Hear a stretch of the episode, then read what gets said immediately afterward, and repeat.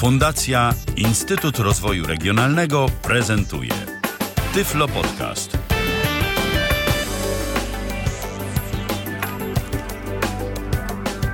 Dzisiaj na antenie Tyfloradia będziemy y, rozmawiać y, o y, konferencji Apple WWDC, która się odbywa od poniedziałku do piątku. Moim gościem jest Mikołaj Rotnicki i Paweł Masarczyk. Dobry wieczór. Witaj. Dobry wieczór. Dobry wieczór. Za około 15 minut uaktywnimy komunikator Skype, tyflopodcast.net i numer telefonu, który podam później. Proponuję, żebyśmy przeszli do, do tematu od razu. Konferencja jak powiedziałem, trwa 5 dni. Najważniejsza była poniedziałkowa, poniedziałkowy tak zwany keynote, poniedziałkowa prezentacja, na której co roku w czerwcu prezentowane są rozmaite nowości sprzętowe i programowe, choć programowe przede wszystkim. Od czego byśmy zaczęli? Jak w ogóle, bo oglądaliście, słuchaliście, oglądaliście, bo dodam, że Paweł jest niewidomy, Mikołaj jest słabowidzący i ty mieliście okazję oglądać i słuchać dzięki internetowi tej konferencji. Tak, ja, ja, ja miałem okazję jeszcze tego sobie też oglądać w sumie pierwszy raz transmisję na żywo, która była dostępna na Apple TV. Co prawda troszeczkę ze względu na no, duże zainteresowanie konferencją to się jednak troszeczkę przycinało i to nie było spowodowane tutaj moim łączem, ale naprawdę na dużym ekranie w rozdzielczości Full HD to to naprawdę robiło niesamowite wrażenie. To z takich powiedzmy aspektów. A tak z ciekawości zapytamy Twoim łączem, no przecież masz szybkie łącze, da, da, tak, dlaczego się przycina? Ja mam 100 megabitowe łącze, natomiast y, transmisja się przycinała, y, można by powiedzieć, chyba ze względu po prostu na duże obciążenie serwerów w tym czasie. Tak? No, no, no tak, tak, ten tak stream jednak był Mhm. naprawdę na ogromną liczbę ludzi, ludzie to przecież oglądali i online przez przeglądarki i na urządzeniach mobilnych, no i pewnie na Apple TV, TV też. No zaczęło się tak klasycznie, jak to Apple. Apple bardzo duże znaczenie mm, przywiązuje do, do designu i ta konferencja w ogóle zaczęła się od takiego, no nie wiem, czy to można traktować jako takie nowe hasło promocyjne e, Apple. Oni, oni się obecnie promują pod takim hasłem Design by Apple in California. Tak na marginesie ten napis jest e, w obudowach od wewnętrznej strony i na zewnętrznej stronie prawie na wszystkich urządzeniach e, Apple'owskich jako, jako takich już, już od lat, ale teraz tak podeszli do tego bardziej, że to jest ich po prostu takie, taka misja, taka wizja i taki można by powiedzieć lokalny patriotyzm kalifornijski, także od strony takiej mówię wizualnej, no klasycznie taka oprawa e, z jednej strony fajnego show, ale takiego, w którym wszystko naprawdę było dopięte na ostatni guzik, dosłownie tak jak za, za czasów Steve'a Jobsa tak może wizualnie, a ty może... A powiedzmy może, a to show, bo ono gdzie się odbywa? To jest jakaś sala? Co to, to ono jest? się odbywa w, w takiej hali Moscone Center, to jest w San Francisco. To jest taka hala wystawiennicza, która ma po prostu ileś tam poziomów, ma ileś możliwości konfiguracji, w sensie wielkości pomieszczeń, które możemy, które można tam po prostu zaaranżować. No w tej samej hali na początku tego roku y, odbywała się y, ta konferencja y, Apple, y, Apple World gdzie tam ten sprzęt i akcesoria, o której też było y, dosyć głośno na różnych Mhm. portalach tutaj y, Apple'owskich. Tak, oczywiście. A ile osób, y, bo kto, kto stanowi publiczność? Rozumiem te osoby, które się zapisały na, na Tak, WWDC, tak? publiczność, Po no właśnie, co, co, co, co ciekawe, publiczność, publiczność stanowią przede wszystkim deweloperzy, bo oni, bo to jest tam, trzeba, pierwszy warunek to jest taki, że trzeba być deweloperem i udział w tym kosztuje chyba z 1500 dolarów, jeżeli dobrze pamiętam i tak jak w zeszłym roku czy powiedzmy dwa lata temu y, bilety, bilety rozchodziły się tam w kilka dni. W zeszłym roku to było 8 godzin, jeżeli dobrze pamiętam, czy, czy może trochę więcej niż parę godzin. A w tym roku w ciągu y, 71 sekund się rozeszły wszystkie bilety, wszystkie 5000 biletów. Więc to trochę pokazuje, jakie jest olbrzymie zainteresowanie po prostu tą, tą konferencją. Także mówię, jeżeli dobrze pamiętam, około 5000 uczestników. Y, Sama konferencja to jest około 100 sesji merytorycznych, y, warsztatów, laboratoriów i prezentacji, na których po prostu deweloperzy iOS-owi i macOS-owi mogą sobie po prostu swoje pomysły y, przedstawić, do, doszlifowywać kod i pytać y, twórców, czy właściwie inżynierów z Apple'a, jak, jak, no jak po prostu go mm, najlepiej dostosować, żeby to wszystko najlepiej chodziło. Tak to wygląda od strony takiej liczb, że tak powiem. I jak przebiegała ta prezentacja? Od czego, y, od czego, od czego zaczęto? Co, co najpierw zostało zaprezentowane? I od czego zaczniemy tym samym my naszą dyskusję? Apple zazwyczaj zaczyna od danych liczbowych i najczęściej pojawiają się liczby aplikacji pobranych w App Store, liczby założonych Apple ID, procentowe wskaźniki użycia systemów operacyjnych y, Apple, czyli macOS X oraz iOS-a, przeglądarki Safari i wszelkie możliwe dane statystyczne Apple.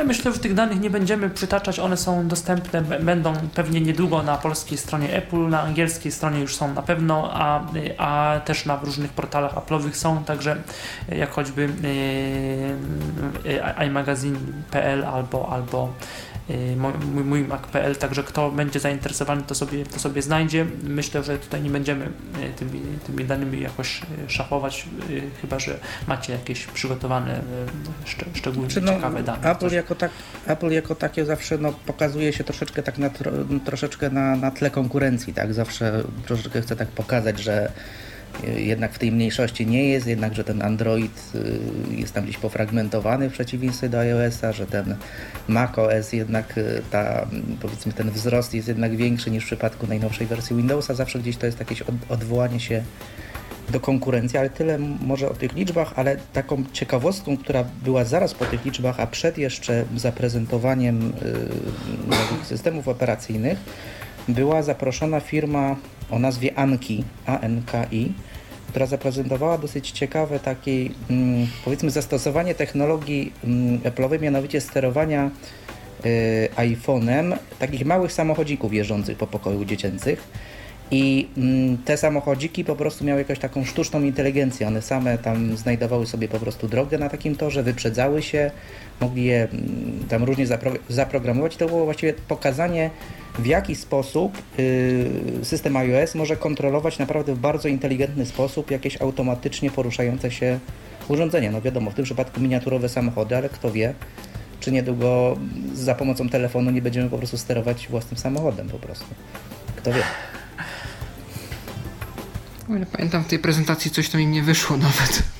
Tak, tam była takie, taka mała obsuwa, troszeczkę te samochody coś nie chciały jechać, w pewnym momencie musieli, bo bo to polegało na tym, że tam były trzy samochody puszczone, które jechały po takim owalnym torze i musieli dostawić jeszcze jeden, który tam y, w pierwszej kolejności miał za zadanie je tam powyprzedzać, a potem jakoś zaprogramowali, że miał powystrzeliwać te pozostałe samochody, jak w grze komputerowej. No ale taka demonstracja po prostu, co potrafią, mówię, programiści, a z drugiej strony, co potrafi taki mały y, iPhone sterujący czterema samochodami na, naraz. To chyba tyle takiego wstępu, można by powiedzieć. Ciekawe, czy taka aplikacja sterowania tymi samochodami byłaby dostępna. Albo czy dałoby się zrobić, żeby była dostępna. Znaczy no, pewnie tak, no, grunt, żeby, żeby gdzieś tam, no, pe, pe, byśmy pewnie nie widzieli tych takich danych stricte graficznych, natomiast jakieś takie przyciski do, do sterowania, tak, to, to może być jak najbardziej dostępne, natomiast gdzieś tam, gdzieś tam, no to by się klawiatura jednak przydała pewnie do szybszego sterowania, ale to temat może na, na kiedy indziej jeszcze czegoś takiego. No chociaż są już takie różne y, na Bluetoothie, tak? Takie urządzonka, kiedyś jakieś takie samolociki, coś tam, różne takie rzeczy, którymi, którym, y, który, który, którymi, którymi już sterowano właśnie z iPhone'a, jakimiś tam takie, takie gadżety, więc jakieś takie rzeczy się już mm, kiedyś y, pojawiały. I co? I pierwszą rzeczą, którą zaprezentowano Tak, były... po, po, po Timu Cooku, Timie Cooku, prezesie Apple'a, wszedł na scenę y, Craig Federighi, szef od, y, można powiedzieć, całego zespołu programistycznego obu systemów y, i iOS i macOS. No i powiedział, że mm, wiadomo, no do tej pory mamy te wszystkie nazwy systemów oparte od, o nazwy kotów, ale stwierdzili, że nie chcieliby być pierwszą firmą na świecie komputerową, która po prostu e, z powodu malejącej liczby nazw kotów stanie się po prostu bankrutem. Pomyśleli jeszcze w pewnej chwili, że skoro dwa ostatnie systemy miały mm, w nazwie słowo Lion, to, to się zasugerowali, że może nowa wersja powinna się nazywać y, Sea Lion, czyli lew morski i nawet pokazali logo, także mm, przez dosłownie 10 sekund nowy system nazywał się Sea Lion ale stwierdzili jednak, że to jest głupi pomysł i postanowili, tak jak wcześniej powiedziałem o tym takim patriotyzmie kalifornijskim, postanowili, że kolejne edycje systemu OS X, czyli tego na komputery stacjonarne i, i laptopy, będą nazwy nadawane od miejscowości y, leżących na terenie stanu Kalifornia. I pierwszą taką miejscowością, która leży zupełnie na samym brzegu, i tam wielkie fale, na których surferzy y, sobie różne y, figury wyczyniają, jest miejscowość Mavericks i dlatego taką nazwę otrzymał nowy system. Zdaje się, że ta nazwa już została użyta kiedyś jako nazwa kodowa którejś z wersji Ubuntu, o ile dobrze pamiętam. Być może. Tego nie wiem. Te, o tym nawet powiem szczerze. No, może być ciekawie, może być ciekawie. Jakieś patenty, nie patenty? Nie wiem, a może będzie się rozbijać tylko o, o końców, końcową listę, y, literkę S, bo tutaj mamy Mavericks jakby w liczbie mnogiej, więc no, zobaczymy. Zobaczymy. No i pojawiły się nowości. Pojawiły się nowości takie na bardziej powiedzmy systemowe. E, pierwsze rzeczy, które zaprezentowano to w Finderze, czyli nazwijmy to dla osób, które są zaznajomione powiedzmy z Windowsem. Finder to w systemie macOS to jest taki odpowiednik eksploratora, eksploratora Windows, czyli zarządzania plikami, katalogami, przeglądania tego. I takie dwie nowości, które rzuciły mi się w, w oczy i w uszy to po pierwsze y, scalanie kilku okien Findera w tak zwane zakładki i grupowanie ich tematycznie.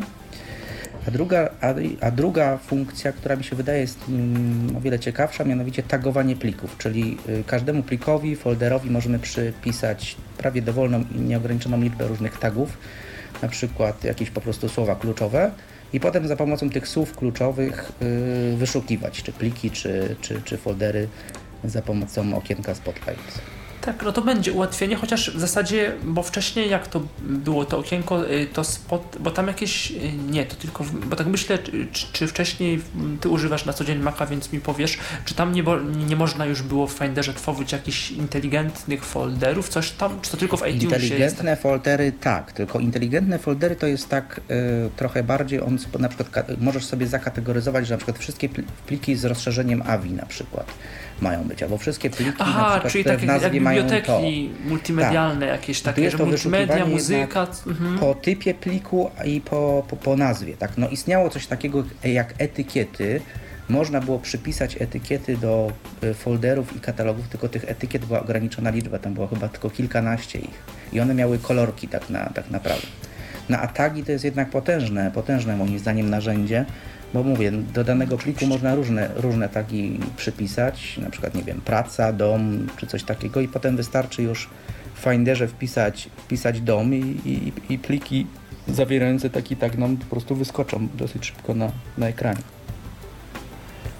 No tak, a te zakładki, tak myślę, to grupowanie okien w zakładki, czy to tak myślę dla, hmm, dla z perspektywy voice-overa, dla osoby niewidomej, to może mieć jakie znaczenie, że... To wszystko ileś... zależy od tego, ile tak naprawdę osoba, powiedzmy, spędza czasu i z iloma oknami Findera.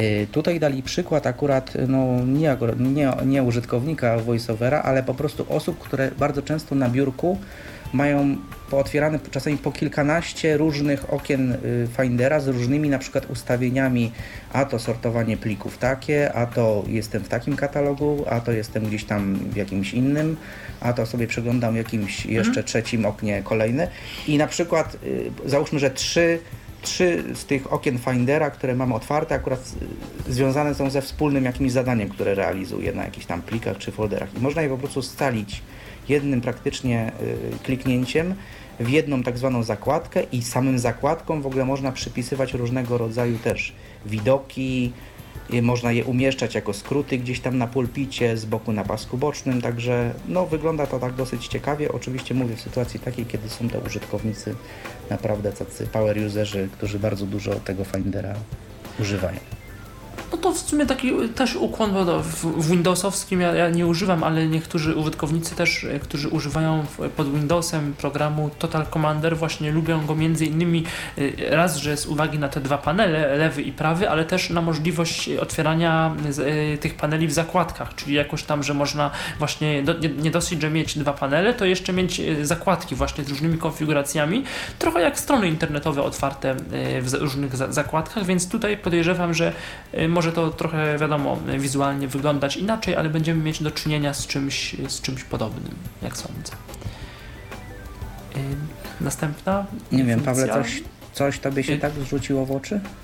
Albo w uszy? Z Maca, no z tego co widziałem, tam planują także aktualizację aplikacji w tle. To taki drobiazg trochę, ale to potem się przeniesie też na iOS-a, o którym będziemy dalej dyskutować.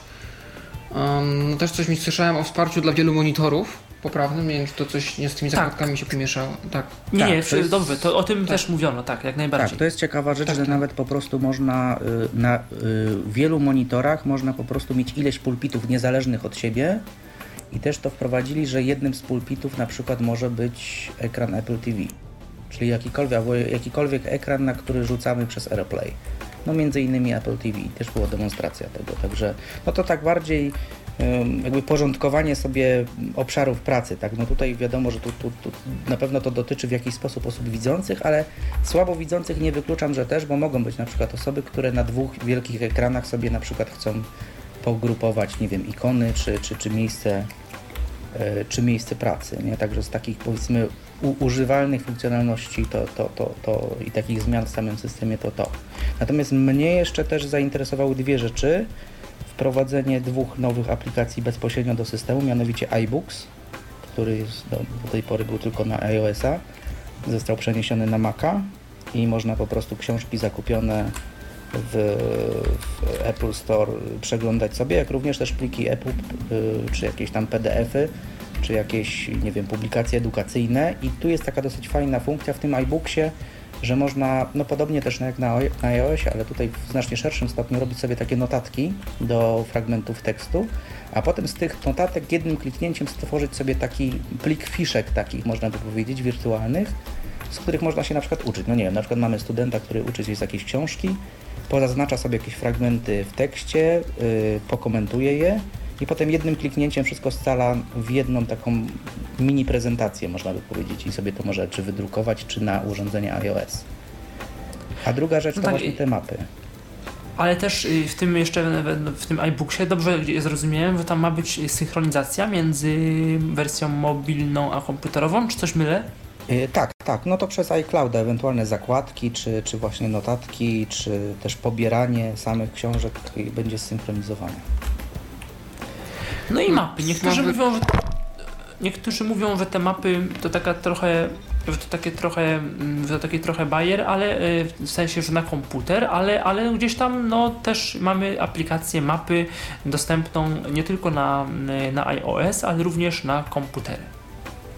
No tak. Yy, tutaj taką ciekawą funkcją w tych mapach, no może dla osób, które dosyć dużo powiedzmy, no nie wiem, podróżują, to taka, to taka funkcja, że można sobie na komputerze przygotować daną trasę, tam z punktu do punktu, z punktu A do punktu B, czy to wskazówki piesze, czy wskazówki y, samochodowe i wysłać ją od razu na iPhone'a i od razu już iPhone będzie nas po prostu nawigował. Załóżmy, że chcemy sobie tuż przed wyjściem coś zrobić jeszcze na komputerze, to trasę wyznaczyć, chwytamy iPhone'a, już na nim mamy rozpoczętą nawigację, także z poziomu iPhone'a nie musimy wyznaczać, wyznaczać sobie trasy. I jeszcze taka druga rzecz do tych map, y, API, czyli tutaj programiści będą mogli sobie y, za pomocą odpowiedniego programistycznego interfejsu tworzyć własne aplikacje, tak żeby z tymi mapami się jakoś dogadywały, czy tam, nie wiem, wyciągały jakieś dane albo w jakiś sposób korespondowały z tymi, z tymi mapami. Ja przy, przypomnę, że można się z nami kontaktować yy, wykorzystując komunikator Skype, login tyflopodcast.net oraz numer telefonu 123 834 835. No, i no kolejna... W systemie Maverick tak, tak? postawiono także na synchronizację w ogóle z iOS-em taką totalną, do tego stopnia, że powiadomienia push od teraz y, wysyłane na nasz iPhone z różnych aplikacji, czy iPad, czy iPod będą pokazywać się także w centrum powiadomień na naszym Macu. Także w Twitterze dodano możliwość e, odpowiadania z centrum powiadomień na tweety. No, usprawniono to również Safari w dużym stopniu. Dodano menedżer haseł nowy, właśnie ucieka mi jego nazwa, on się nazywał jakoś... Yy, oni to nazwali jako yy, keychain, keychain in the cloud po prostu, bo Aha. menedżer haseł, który jest normalnie w Macu, to się nazywa keychain, no, że jest od wielu, wielu wersji, ja z tego sam korzystam. Natomiast właśnie fajna jest mhm. funkcja, jeżeli my te hasła będziemy po prostu przechowywać w chmurze, tutaj akurat ryzyka, że to gdzieś wycieknie, raczej większego nie ma, bo to jest wszystko szyfrowane, ale załóżmy, że jakieś hasła czy do banku, czy do mm, poczty, czy do jakiejś innej usługi przechowywane są w chmurze i wystarczy zaktualizować dane hasło sobie na komputerze, a potem jak będziemy chcieli się logować z iPada, to, to, to system automatycznie w Safari nam to hasło podpowie.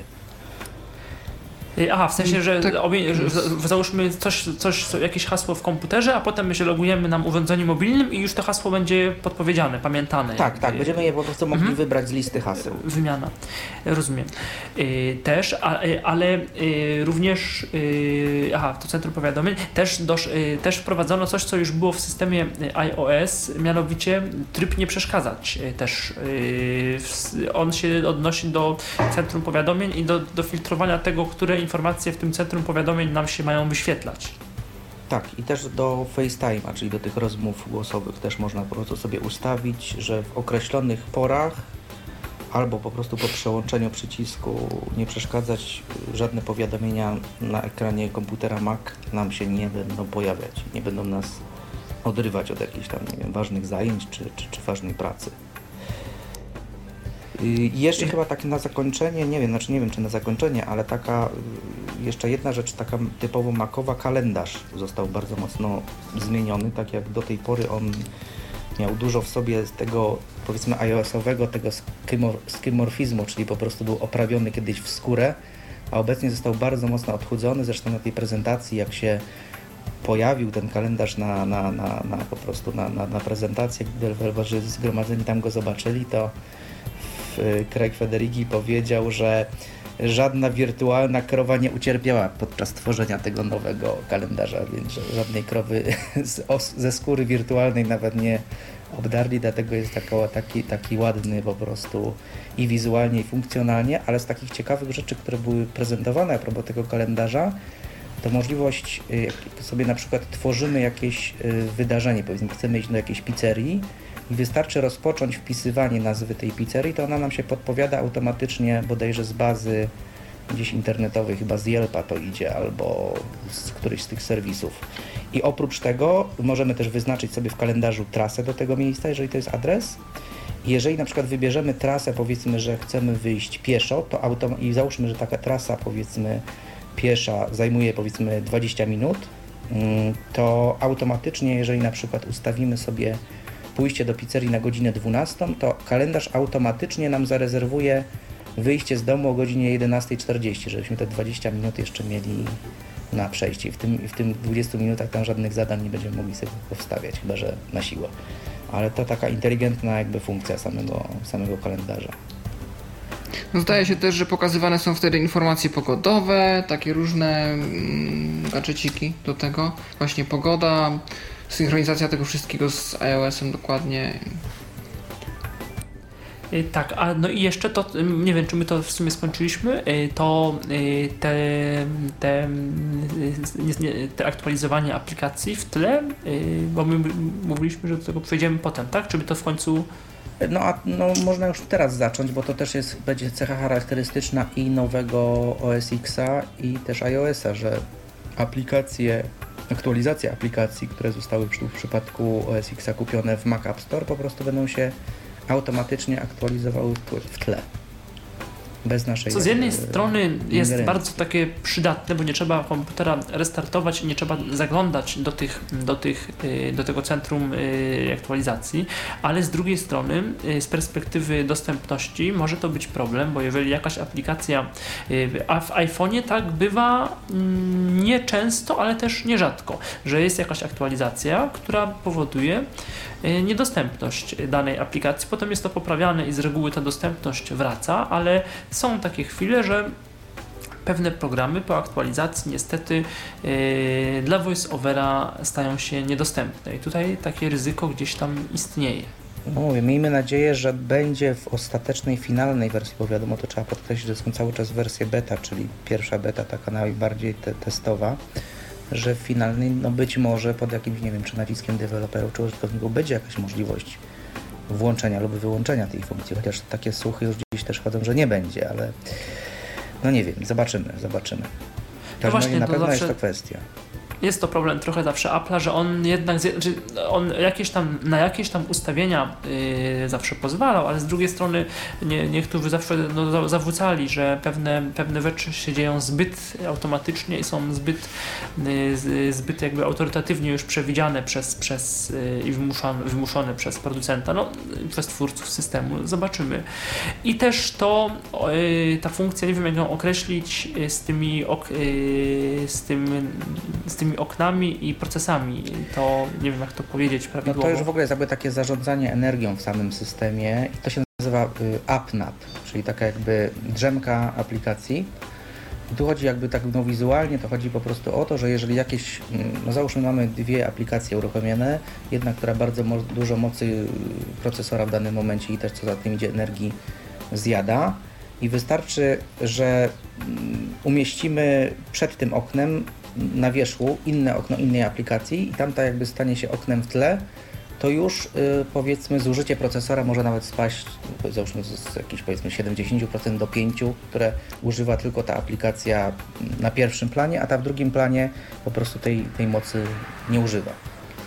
Także takie po prostu widać, że w całym po prostu systemie poszli na to zarządzanie mocne energią, co oczywiście też będzie miało niebagatelny wpływ y, na to, o czym pewnie za chwilkę powiemy, czyli też potem o aktualizacjach pewnych sprzętowych, jeżeli chodzi o komputery. Ale to na pewno. A-. A co w dziedzinie, bo, nie, nie, bo myślę, że o dostęp, chyba, że o dostępności byśmy powiedzieli na końcu, ale myślę, że, że nie, że, że teraz jest dobry moment, kiedy mówimy o macOSie nowym, żeby y, powiedzieć co w dziedzinie dostępności, bo na, w samej, na, samym, na, na samym spotkaniu, na samym keynote właściwie nic nie mówiono o, o VoiceOverze, o dostępności, ale może coś y, udało Wam się y, No. wyczytać. Ja powiem tak, na tą chwilę, jeżeli chodzi o Mac OS-a, to nie, nie natrafiłem na żadne, na żadne informacje takie typowo związane z dostępnością, choć wiem, że sesje y, dostępnościowe odbyły się wczoraj obydwie i akurat z tej iOS-owej więcej. Mamy, aha, mamy, mamy telefon, y, Skype, y, prosimy słuchacza. No witajcie, cześć. Hej, hej, witamy. Cześć. Witaj na antenie. No witajcie. Yy, słuchajcie, niestety nie mam jak za bardzo was słuchać, yy, ale yy, słyszałem, że dzisiaj będziecie gadać o WWDC. Czy faktycznie tak jest? Właśnie mówimy. Tak, cały czas tak, właśnie, właśnie, o tym mówimy. Jesteśmy na rozmawiamy. antenie. No witam, witam. No muszę wam powiedzieć, że tak, wczoraj miałem okazję słuchać w aplikacji WWDC całej prezentacji. No ogólnie wszystko super, no te, te wszystkie komputery wiadomo, e, ale ciekaw jestem waszej opinii odnośnie e, iOS 7. To proponuję, to właśnie teraz, teraz mówiliśmy o, systemie na, komputery, o macOSie, za chwilkę właśnie przejdziemy o, do y, omawiania iOS-a, także myślę, że w, y, jeżeli możesz, to słuchaj nas dalej i w y, naj- następnym pewnie pół godziny albo i więcej będziemy dosyć szczegółowo o tym iOSie 7, również z perspektywy dostępności mówić. No właśnie, no właśnie, no bo najbardziej chyba, chyba to jest, myślę, ciekawe. Mm, Powiem wam szczerze, ciekaw jestem w ogóle, jakie zmiany zajdą w samym voiceoverze, no bo wiadomo, że e, tutaj w systemie, no to już gdzieś tam się dowiedzieliśmy mniej więcej z samej prezentacji, no ale właśnie ciekawe, jak to będzie z e, voiceoverem.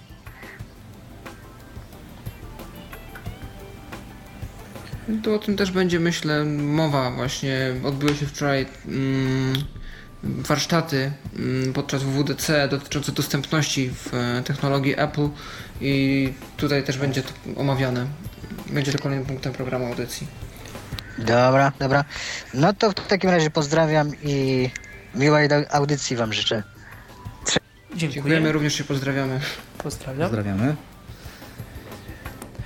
Czyli system macOS mamy w zasadzie omówiony. Jeszcze y, krótko powiemy y, o tych nowościach y, komputerowych, y, które się pojawiły i przejdziemy już do tematu, który zapewne y, interesuje znaczną, mm, znacznie większą część z Państwa, choćby z tego względu, że ogólnie użytkowników, szczególnie w Polsce użytkowników iOS-a jest znacznie więcej, a y, niż macOS-a, a wśród osób niewidomych y, tym bardziej.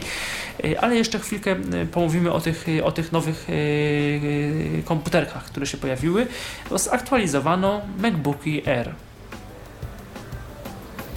Tak. Tak, w- w- są te nowe modele, jest zarówno 11 jak i 13 cali, wydłużony One- czas baterii, pracy na baterii staje się One zewnętrznie wyglądają to jest, tak samo. On to, to jest obudowa, wszystko jest w zasadzie to samo, tylko zmieniony został ten nowy, nowa generacja procesora y, i szybszy dysk SSD z Toshiby na Samsung został y, teraz y, zmieniony.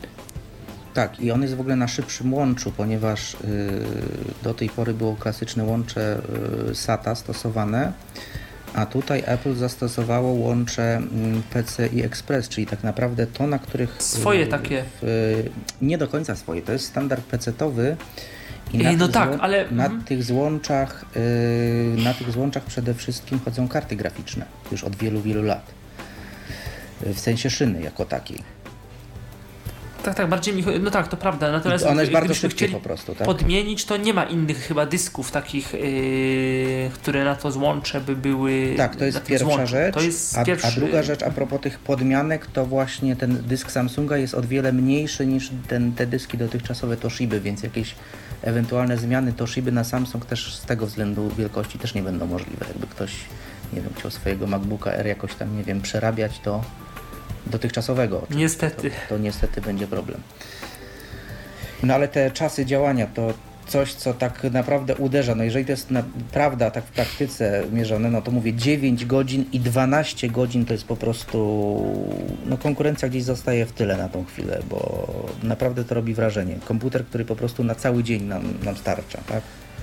I tym bardziej, że no MacBooki, wiadomo, teraz to jest trochę inaczej, bo pod Windowsem mamy te wszystkie ultrabooki, które y, się y, pojawiły z Intela i y, znaczy w sensie, że Intel je, y, jakby zaczął y, fi- tę, nazwę firmować i te ultrabooki tak trochę udają MacBooki. Wiadomo, że MacBooki jako takie były pierwsze, natomiast y, natomiast y, no y, o tych ultrabookach się mówi różnie, a o MacBookach y, MacBooki zawsze te R miały zawsze opinię takich komputerów, y, bo o R mówimy o tych cały czas. I MacBooki R zawsze miały opinię takich komputerów może trochę słabszych, może trochę takich yy, no niewystarczających wszystkim, ale tym, którym miały wystarczać, z reguły wystarczały. Się chwaliło te komputery za bardzo jednak dobrą optymalizację. macOS jednak tą, to zarządzanie energią yy, zawsze miał jakoś tak dobrze, dobrze pomyślane i przez te dyski SSD, przez, przez tą szybką jednak zawsze pamięć yy, i stosunkowo yy, małą zasobożerność, te komputery yy, właściwie zawsze były, nawet jak może osiągów nie miały takich dużych, to yy, od osiągów ważniejsze były to, jak ten komputer sprawnie yy, w swoich granicach swoich oczywiście możliwości działał. Tak, zgadza się. I, i tak, napa- tak naprawdę po prostu Apple teraz stawia jakby po prostu na doskonalenie już tego, co jest tak naprawdę. A to, a to, przy, a to yy, troszeczkę, bo tak naprawdę w tych komputerach to jest zwiększona bateria i też z tego powodu trochę też ten czas działania jest dłuższy. Oprócz tego upchano tam więcej po prostu rzeczy do środka, tak? Więc yy, no cały czas oni, te komputery po prostu sprytnie ewoluują. Nie ma jakichś yy, fontan i wodotrysków i po prostu sprytnie sprytnie ewoluują. I tak myślę, że tutaj, no jeszcze jest taka jedna nowość, tutaj wiąże się nie tylko z tymi komputerami, wprowadzono karty sieciowe ze standardem łączności bezprzewodowej yy, w standardzie 802.11 AC. To jest taki następca standardu N. Jeszcze, jeszcze szybszy, z jeszcze większymi transferami. I też tą technologię zastosowano w innym urządzeniu, które odświeżono podczas, nazwijmy konferencji, mianowicie w stacji bazowej Airport Express i urządzeniu, które do tej pory nazywało się Time Capsule, a obecnie będzie się nazywać Airport Time Capsule, czyli połączono te nazwy.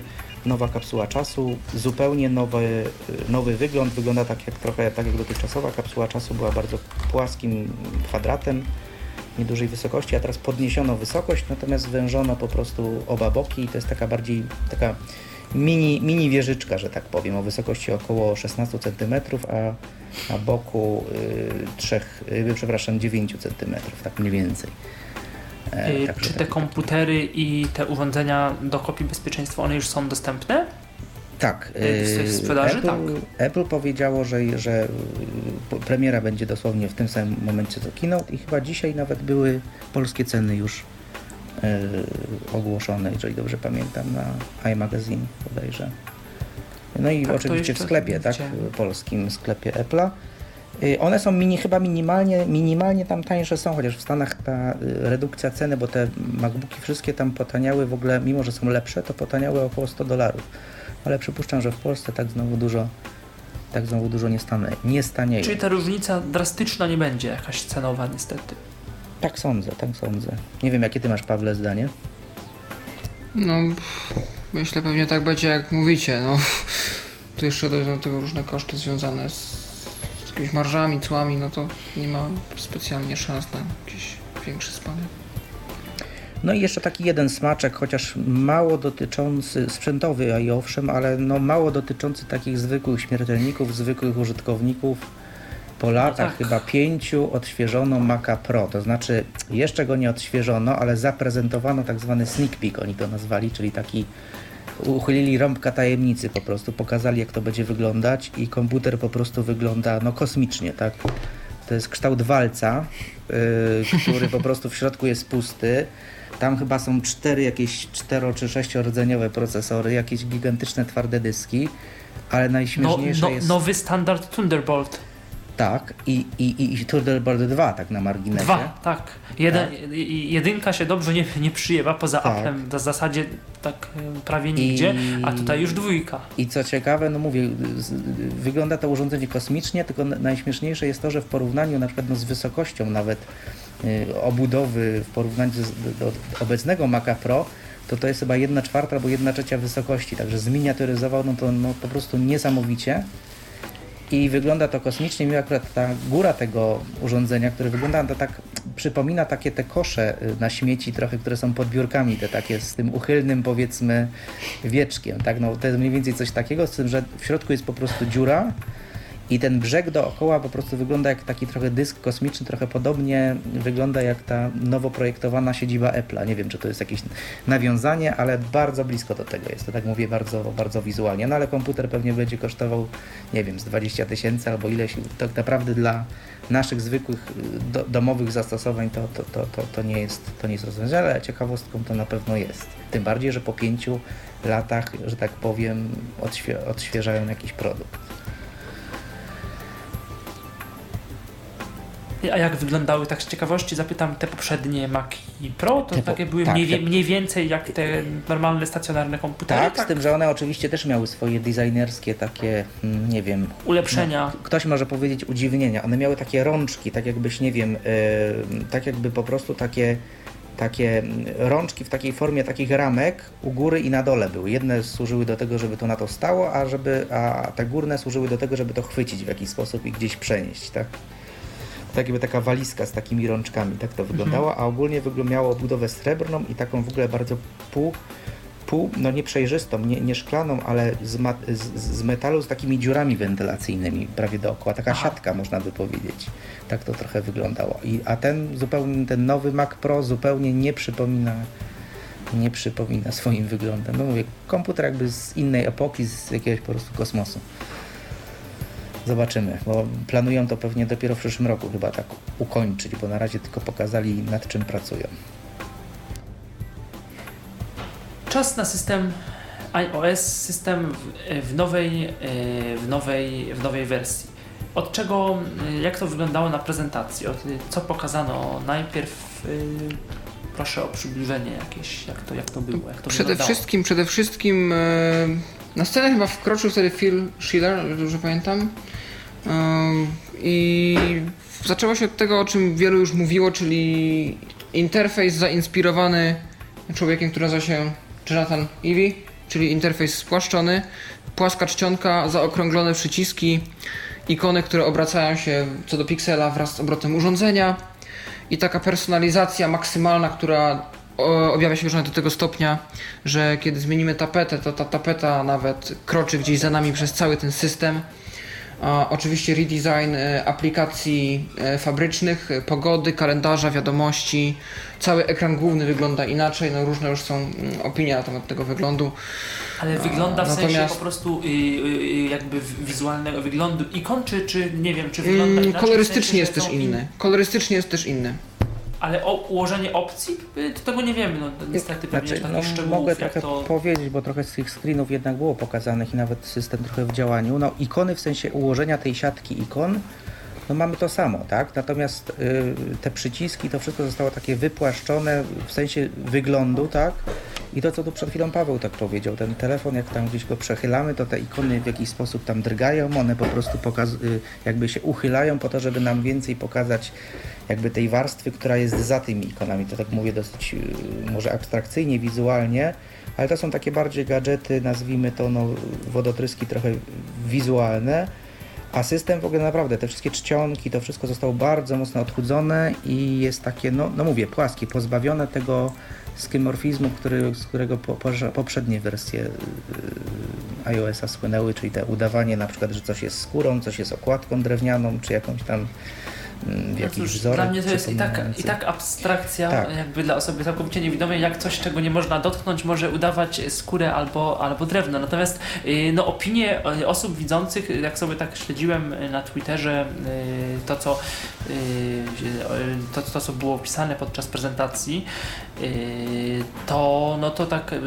ludzie z portalu, chociażby właśnie z portalu z portalu, y, z, podcastu Mangatka, nie tylko, no y, o, o, takie, takie opinie na gorąco na temat y, tego iOS 7, 7 były takie miażdżące, że jaki ten system jest brzydki, jaki straszny, że trzeba się będzie z tym pogodzić, to było coś takiego, no wiadomo, że to są ludzie, którzy od lat no, lubią firmę Apple i wiadomo, że jej nie porzucą, ale, ale opinie były takie dosyć, dosyć takie złoś, no, złośliwe i takie pełne rozczarowania, może nie złośliwe, pełne roz, rozczarowania Oczywiście zobaczymy, to jest wersja beta, więc to wszystko się może, może zmienić, natomiast no, w tym momencie no, nie miałem się, jako, jako, jako że nie widzę, nie miałem się do czego odnosić, bo tak naprawdę też trzeba to mm, powiedzieć, y, bo niektóre osoby się bały, jak to to będzie z voice-overem, jak nowy interfejs yy, będzie, nowe, nowe, te nowe ikony. Tak naprawdę to teoretycznie nie, nie powinno mieć nic do rzeczy, znaczy ikony y, mogą być sobie zupełnie zupełnie inne, a voice-over będzie nam czytał jakby nigdy nic. Zresztą to cały czas tak jest w pewnym sensie, że yy, kiedy się pracuje, o tym też w ogóle kiedyś będzie można yy, jakąś nawet audycję zrobić, że jak osoba widząca z niewidomą pracują na iPhone'ie, na iPadzie, to się okazuje, że niewidomy pewne rzeczy y, słyszy, y, których osoba, nie, których osoba widząca y, jakby jeżeli nie zna znaczenia danego symbolu graficznego, to, to nie wie, że to, że to jest na przykład wyślij, albo że to jest, nie wiem, mail, albo coś tam.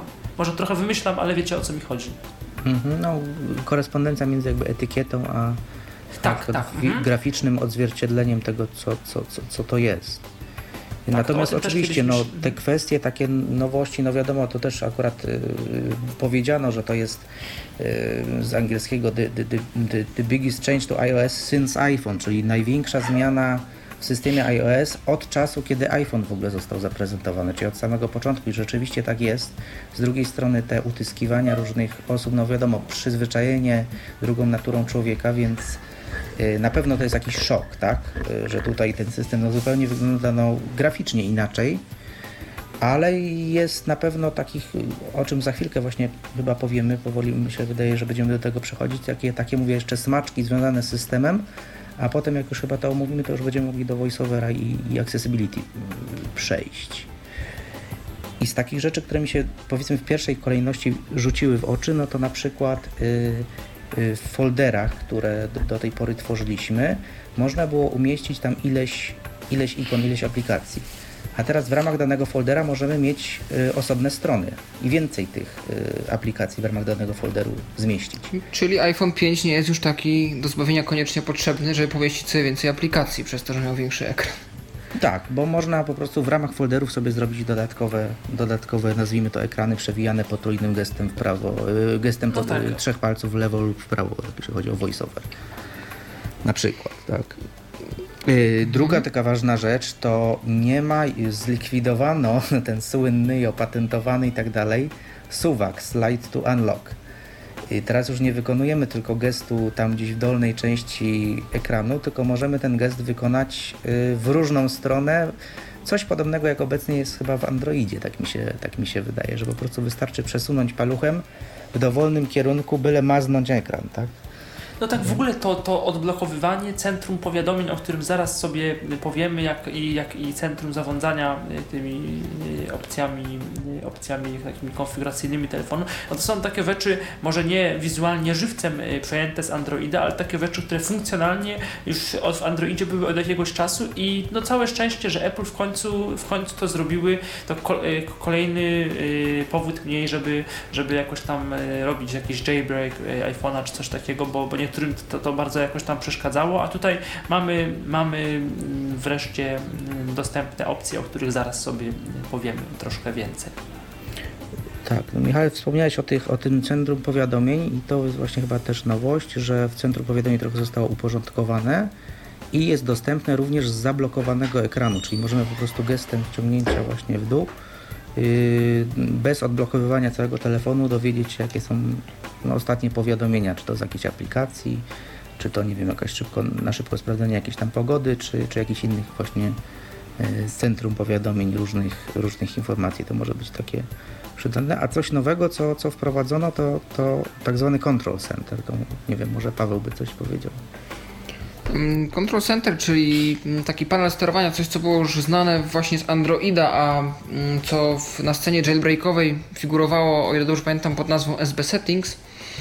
E, Jest to takie miejsce, do którego można się dostać, taki panel, taki wycią- takie wyciągane podręczne menu, z pozycji którego e, możemy przełączać najszyb- najczęściej używane opcje. E, To znaczy Wi-Fi, to znaczy Bluetooth, to znaczy nawet tam latarkę wsadzono, czyli można lampą błyskową aparatu sobie poświecić. A, Jest regulacja jasności, jest kontrola odtwarzacza muzycznego, czyli takie, takie podręczne zbiorowisko różnych często używanych opcji, do którego mamy dostęp tak naprawdę zewsząd za pomocą jednej gestury. A, I to jest rzeczywiście coś, co już było w Androidzie. I to jest coś, co powinno być tam już też dawno. Jeden z Od zawsze tak naprawdę tak- chyba tak naprawdę. powodów jailbreaka. No, Apple nie, nie po raz pierwszy inspi- ma, czerpie inspirację na nowe opcje ze sceny jailbreakowej. To widać przy każdej aktualizacji. Cieszy mnie to właśnie, że jest coraz mniej tych powodów, żeby, ten jail, żeby tego jailbreaka dokonywać. Mm, Natomiast rzeczywiście to przełączanie szybkie, zwłaszcza tych opcji typu Bluetooth, Wi-Fi, na pewno wielu się spodoba. A, i... A nie wiem, Bluetooth, Wi-Fi i chyba też transmisja danych, czy nie? Transmisja Teraz- danych nie pamiętam, ale na pewno yy, nie przeszkadzać i też tryb samolot. O, A tak, tak, tak, tak, tak. No bo do tej pory trzeba tak. było zawsze gdzieś w samolocie W na szybko do ustawienia wchodzić i tak dalej. A Mhm. tutaj jest po prostu gest przesunięcia od dołu, bo mówię, powiadomienia ściągamy z góry, a y, control center od dołu i tam mamy naprawdę szereg dostępnych tych wygodnych opcji, prawda? Mhm. Także to jest też taki- przede wszystkim przerobiony tam, aha, Tak, tak. multitasking, multitasking. O, coś, o czym też możemy tutaj powiedzieć. Nie wiem, czy dobrze uchwyciłem to podczas keynote'a, że teraz e, iPhone ma dostępne gestury pozwalające na przełączanie się między aplikacjami.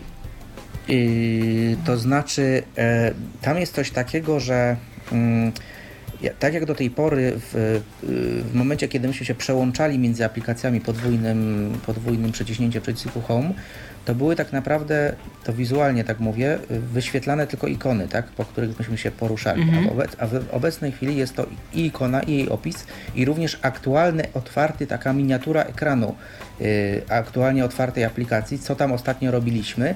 I z tego, co mi się udało zobaczyć, co pokazywał właśnie Craig Federiki, on nawet miał możliwość na tym podglądzie tych przewijania tych aplikacji jakieś rzeczy też wykonywać, tak? On coś nawet usuwał z tych aplikacji, które są po prostu w, w trybie przełączania.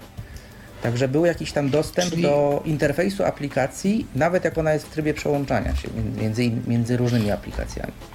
Czyli możemy na przykład w przypadku komunikatorów internetowych czy portali społecznościowych liczyć na jakąś szybką odpowiedź yy, tego typu feature'ki. Tak, że chyba nie musimy przyszłość. idealnie wchodzić w tą aplikację, w sensie, no wiesz, ona jest po prostu gdzieś w tle, my się przez nią przełączamy, ale nie musimy jakby jej brać na pełny ekran, żeby coś tam w niej Mhm. szybko zrobić. Skorzystać, tak, czyli tak ja takie to podręczne akcje. Mhm. No tak, jeszcze się przydały widgety w centrum powiadomień, tego niestety chyba nie ma.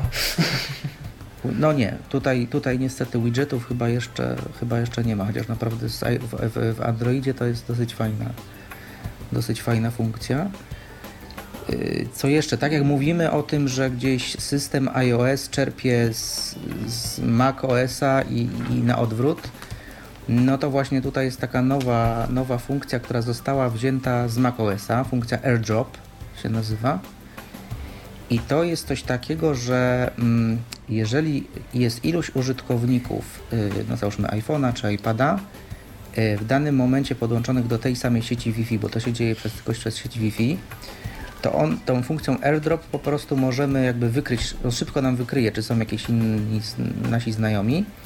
I, i z nimi za pomocą po prostu przesunięcia danej, danego zasobu, zdjęcia, nie wiem, jakiejś tam yy, no nie wiem, czym jeszcze można się tam ewentualnie dzielić, jakimiś tam dokumentami, tak, przesłać po prostu bardzo szybko do tej drugiej osoby, ona dostaje powiadomienie, że ktoś Ci chce szybko coś wysłać i to działa właśnie w sieci, w sieci Wi-Fi, no i ta funkcja właśnie się wzięła tutaj z macOSa, bo w macOSie już chyba od dwóch albo trzech wersji AirDrop jest. I to działało na takiej zasadzie, że Maki wzajemnie się też wykrywały i można było przesunąć dany plik na ikonkę drugiego Maca i, i, ten, i ten plik lądował w takim folderze AirDrop u tego drugiego użytkownika.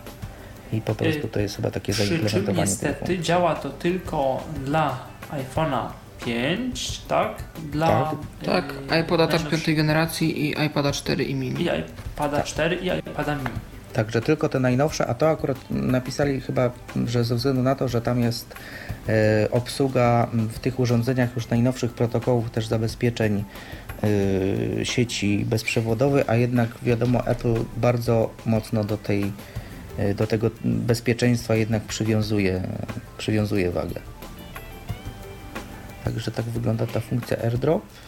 Mm, Trochę jeszcze- nowinek w Safari też. tak, No Safari jest dużo właśnie skojarzeń z Maciem. Podobne zmiany zaszły w Macu i w No tak. iOSie właśnie, ten No to- kas- to menedżer jest ta haseł synchronizacja, o której trochę mówiliśmy. Tak, y, nowy pasek boczny, nowy wygląd zakładek i historii, właśnie w pasku bocznym dostęp do tych najczęściej używanych rzeczy.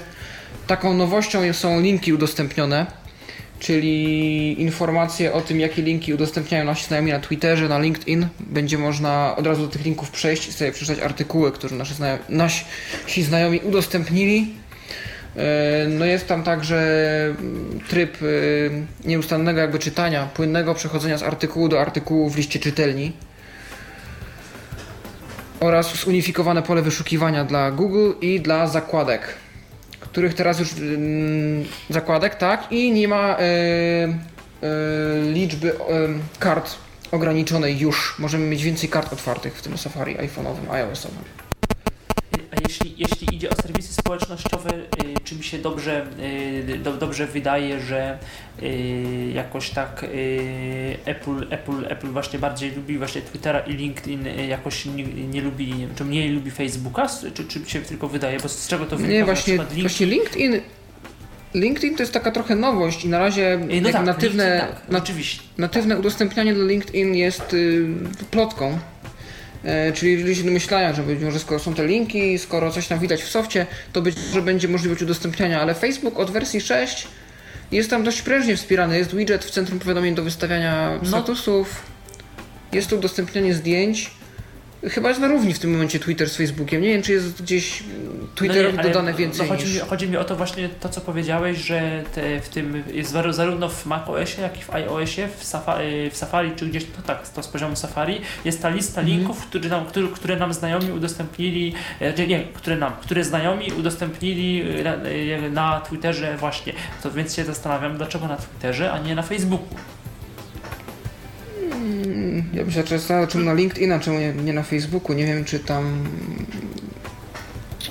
No, ostatnio prowadzone były dyskusje Facebooka i Apple na temat Facebook Home i chyba coś tam niestety nie wyszło.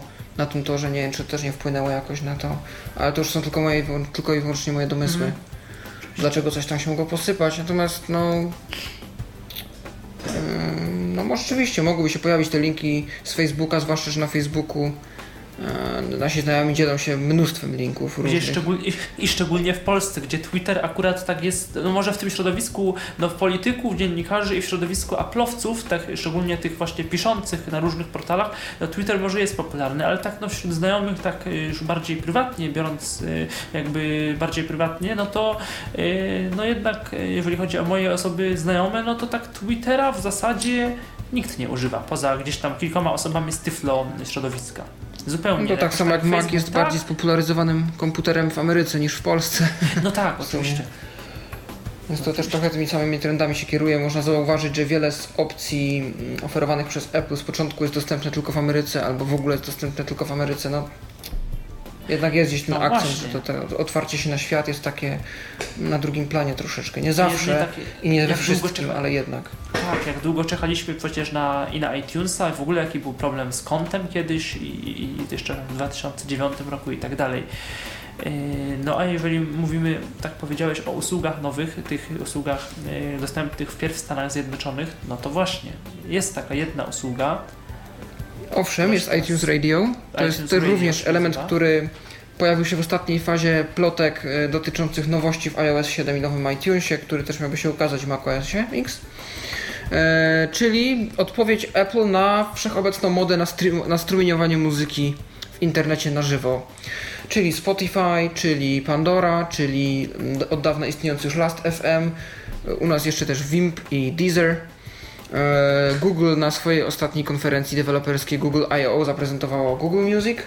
No więc Apple nie mogło być gorsze, zaprezentowali iTunes Music. E, iTunes Radio, iTunes przepraszam. Tak, tak, tak. E, które jest usługą właśnie strumieniowania muzyki na zasadzie układania własnych stacji radiowych. A można je układać, można skorzystać z gotowych już stacji mm, polecanych, można dzielić się tymi stacjami ze znajomymi, czyli możemy sobie e, podejrzeć, czego słuchają nasi znajomi, jakie są ich gusta muzyczne, jakie użyli stacje. E, To jest dość ciekawe, to można układać już stacje okolicznościowe, tak jak mówię, nie jest to pomysł nowy, po prostu jest zrobiony teraz przez Apple i jest dostępny w iOS 7, prawdopodobnie będzie właśnie zintegrowany z aplikacją Muzyka, o ile dobrze pamiętam, i z nowymi wersjami iTunesa. E, Z początku właśnie dostępny tylko w Stanach, później pojawi się także w reszcie świata. E, No i dla subskrybentów za darmo możemy oczywiście korzystać, ale z reklamami, natomiast dla subskrybentów usługi iTunes Match e, reklamy nie będą odtwarzane. Y, Przypominam, że można się y, y, z nami kontaktować poprzez komunikator Skype tyflopodcast.net oraz pod numerem telefonu 8, y, 123 834 835. No tutaj właśnie ten iTunes Radio chyba właśnie powstało przy współpracy z Sony. Tu właśnie z Sony Records podpisano kontrakt i Tak. e, to oni dostarczają pewnie. sumie muzykę. jeszcze nie tylko, bo tak naprawdę ten z tym Sony oni chyba mieli największe problemy, bo z tym Sony właśnie ostatnio podpisali, a tam z Warner Mhm. Music i jeszcze bodajże, nie wiem, który jest ten trzeci, trzeci duży gracz, e, z głowy nie pamiętam nazwy, ale już z tymi dwoma pozostałymi Apple tą umowę jakoś podpisaną miał. Bo tutaj też chodzi o taką kwestię, że no coś, czego jakby m, powiedzmy tam Pandora czy Spotify jakby, m, jakby bezpośrednio no nie oferuje, bo y, mianowicie to, że jeżeli na przykład słuchamy, jak będziemy słuchać sobie jakiejś muzyczki w iTunes Radio, ona nam się spodoba, y, no to możemy po prostu od razu ją zakupić w iTunes y, sklepie, tak? Czyli jakby y, tutaj jest pewne, pewien, pewien nowy sposób powiedzmy zdobywania, zdobywania potencjalnych y, klientów na muzykę sprzedawaną w iTunes jako takim. Bo A- Apple mimo wszystko no, na tle tych innych usług widać, że ten poziom spieniężenia potem jest naprawdę wysoki. Oni mimo, mimo wszystko te pieniążki jednak pomysł na robienie pieniążków z tego wszystkiego jednak jest, jest, jest niezły w przypadku Apple'a i to się naprawdę przekłada na jakieś tam potężne zyski, prawda? No i jeszcze taki mały dodatek ci- na Apple TV to też będzie. Okej.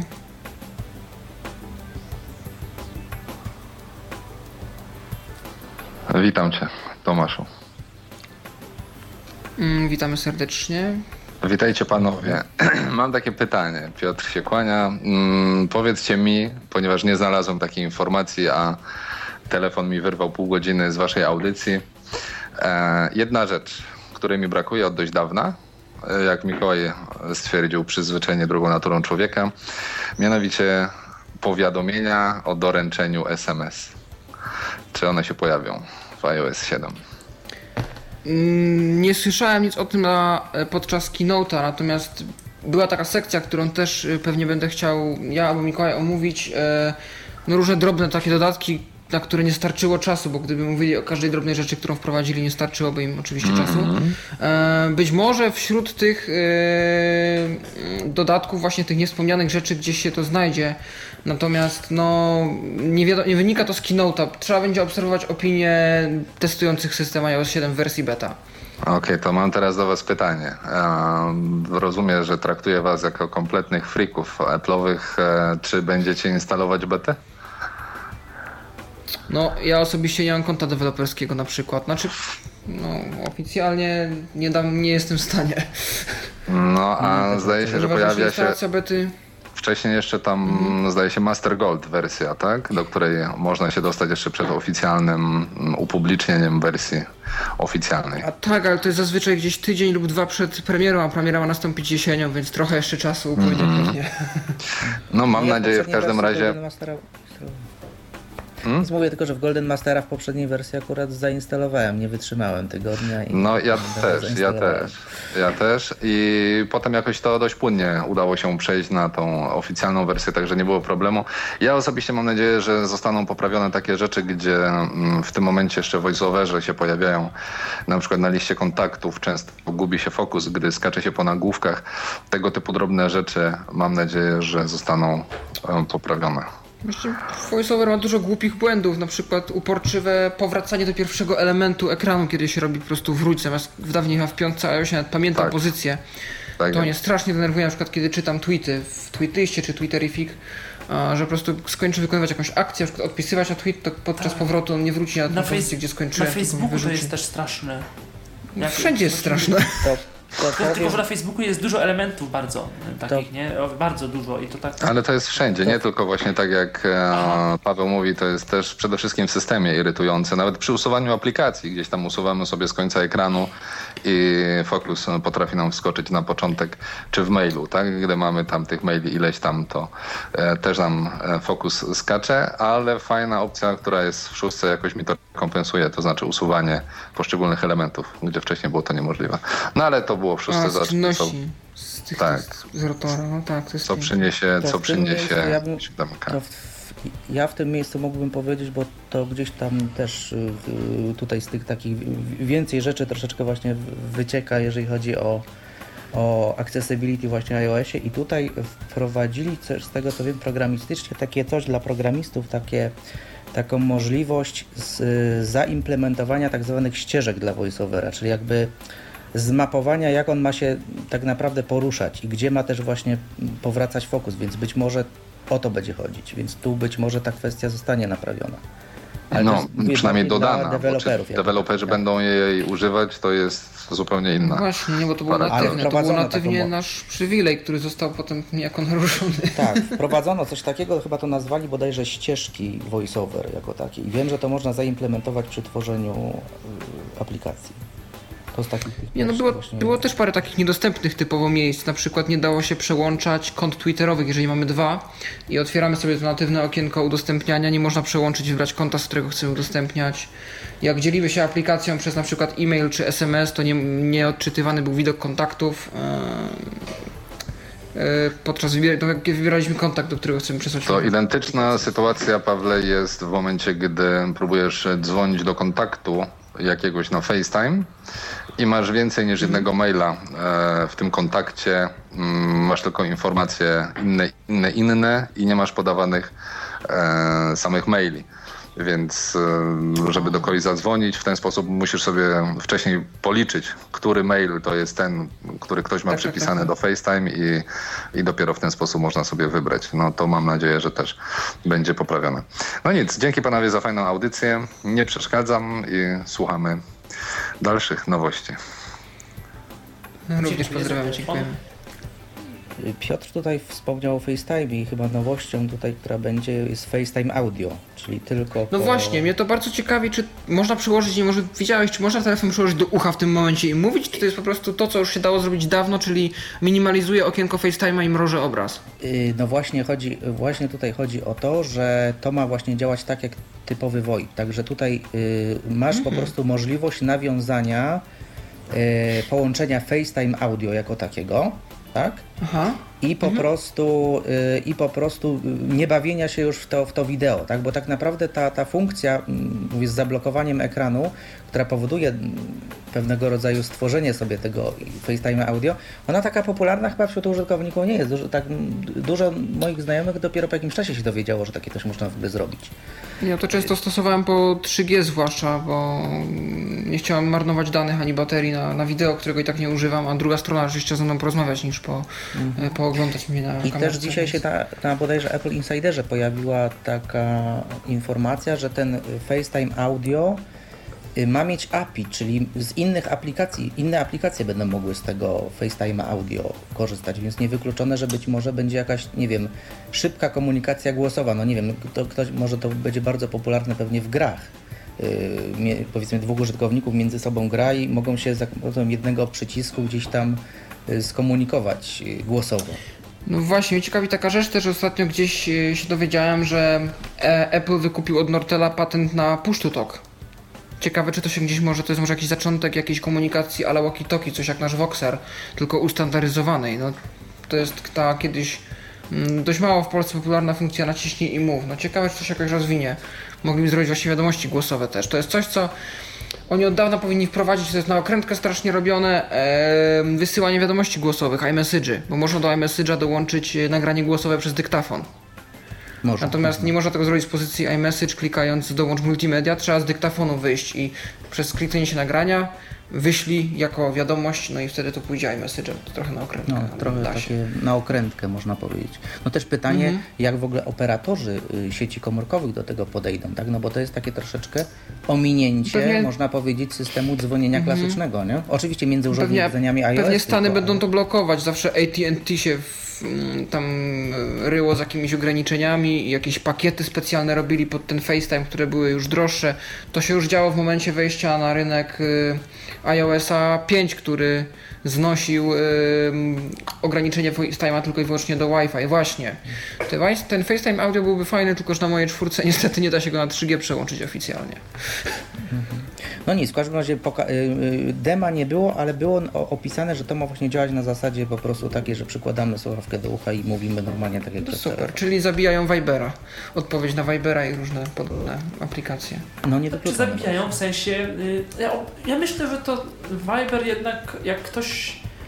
No chyba, że między użytkownikami iOS-a a Androidowcami no, czy, albo innymi platformami. Tak, tak, nie, on przetrwa w tych zastosowaniach, tylko Ale tak w Android, jakiś ale tak to jakby iOS to iOS, no to raczej ten FaceTime jest taki natywny i akurat dobrze, dobrze Mhm. działający, więc myślę, że ludzie jednak tego FaceTime'a y, używali po prostu.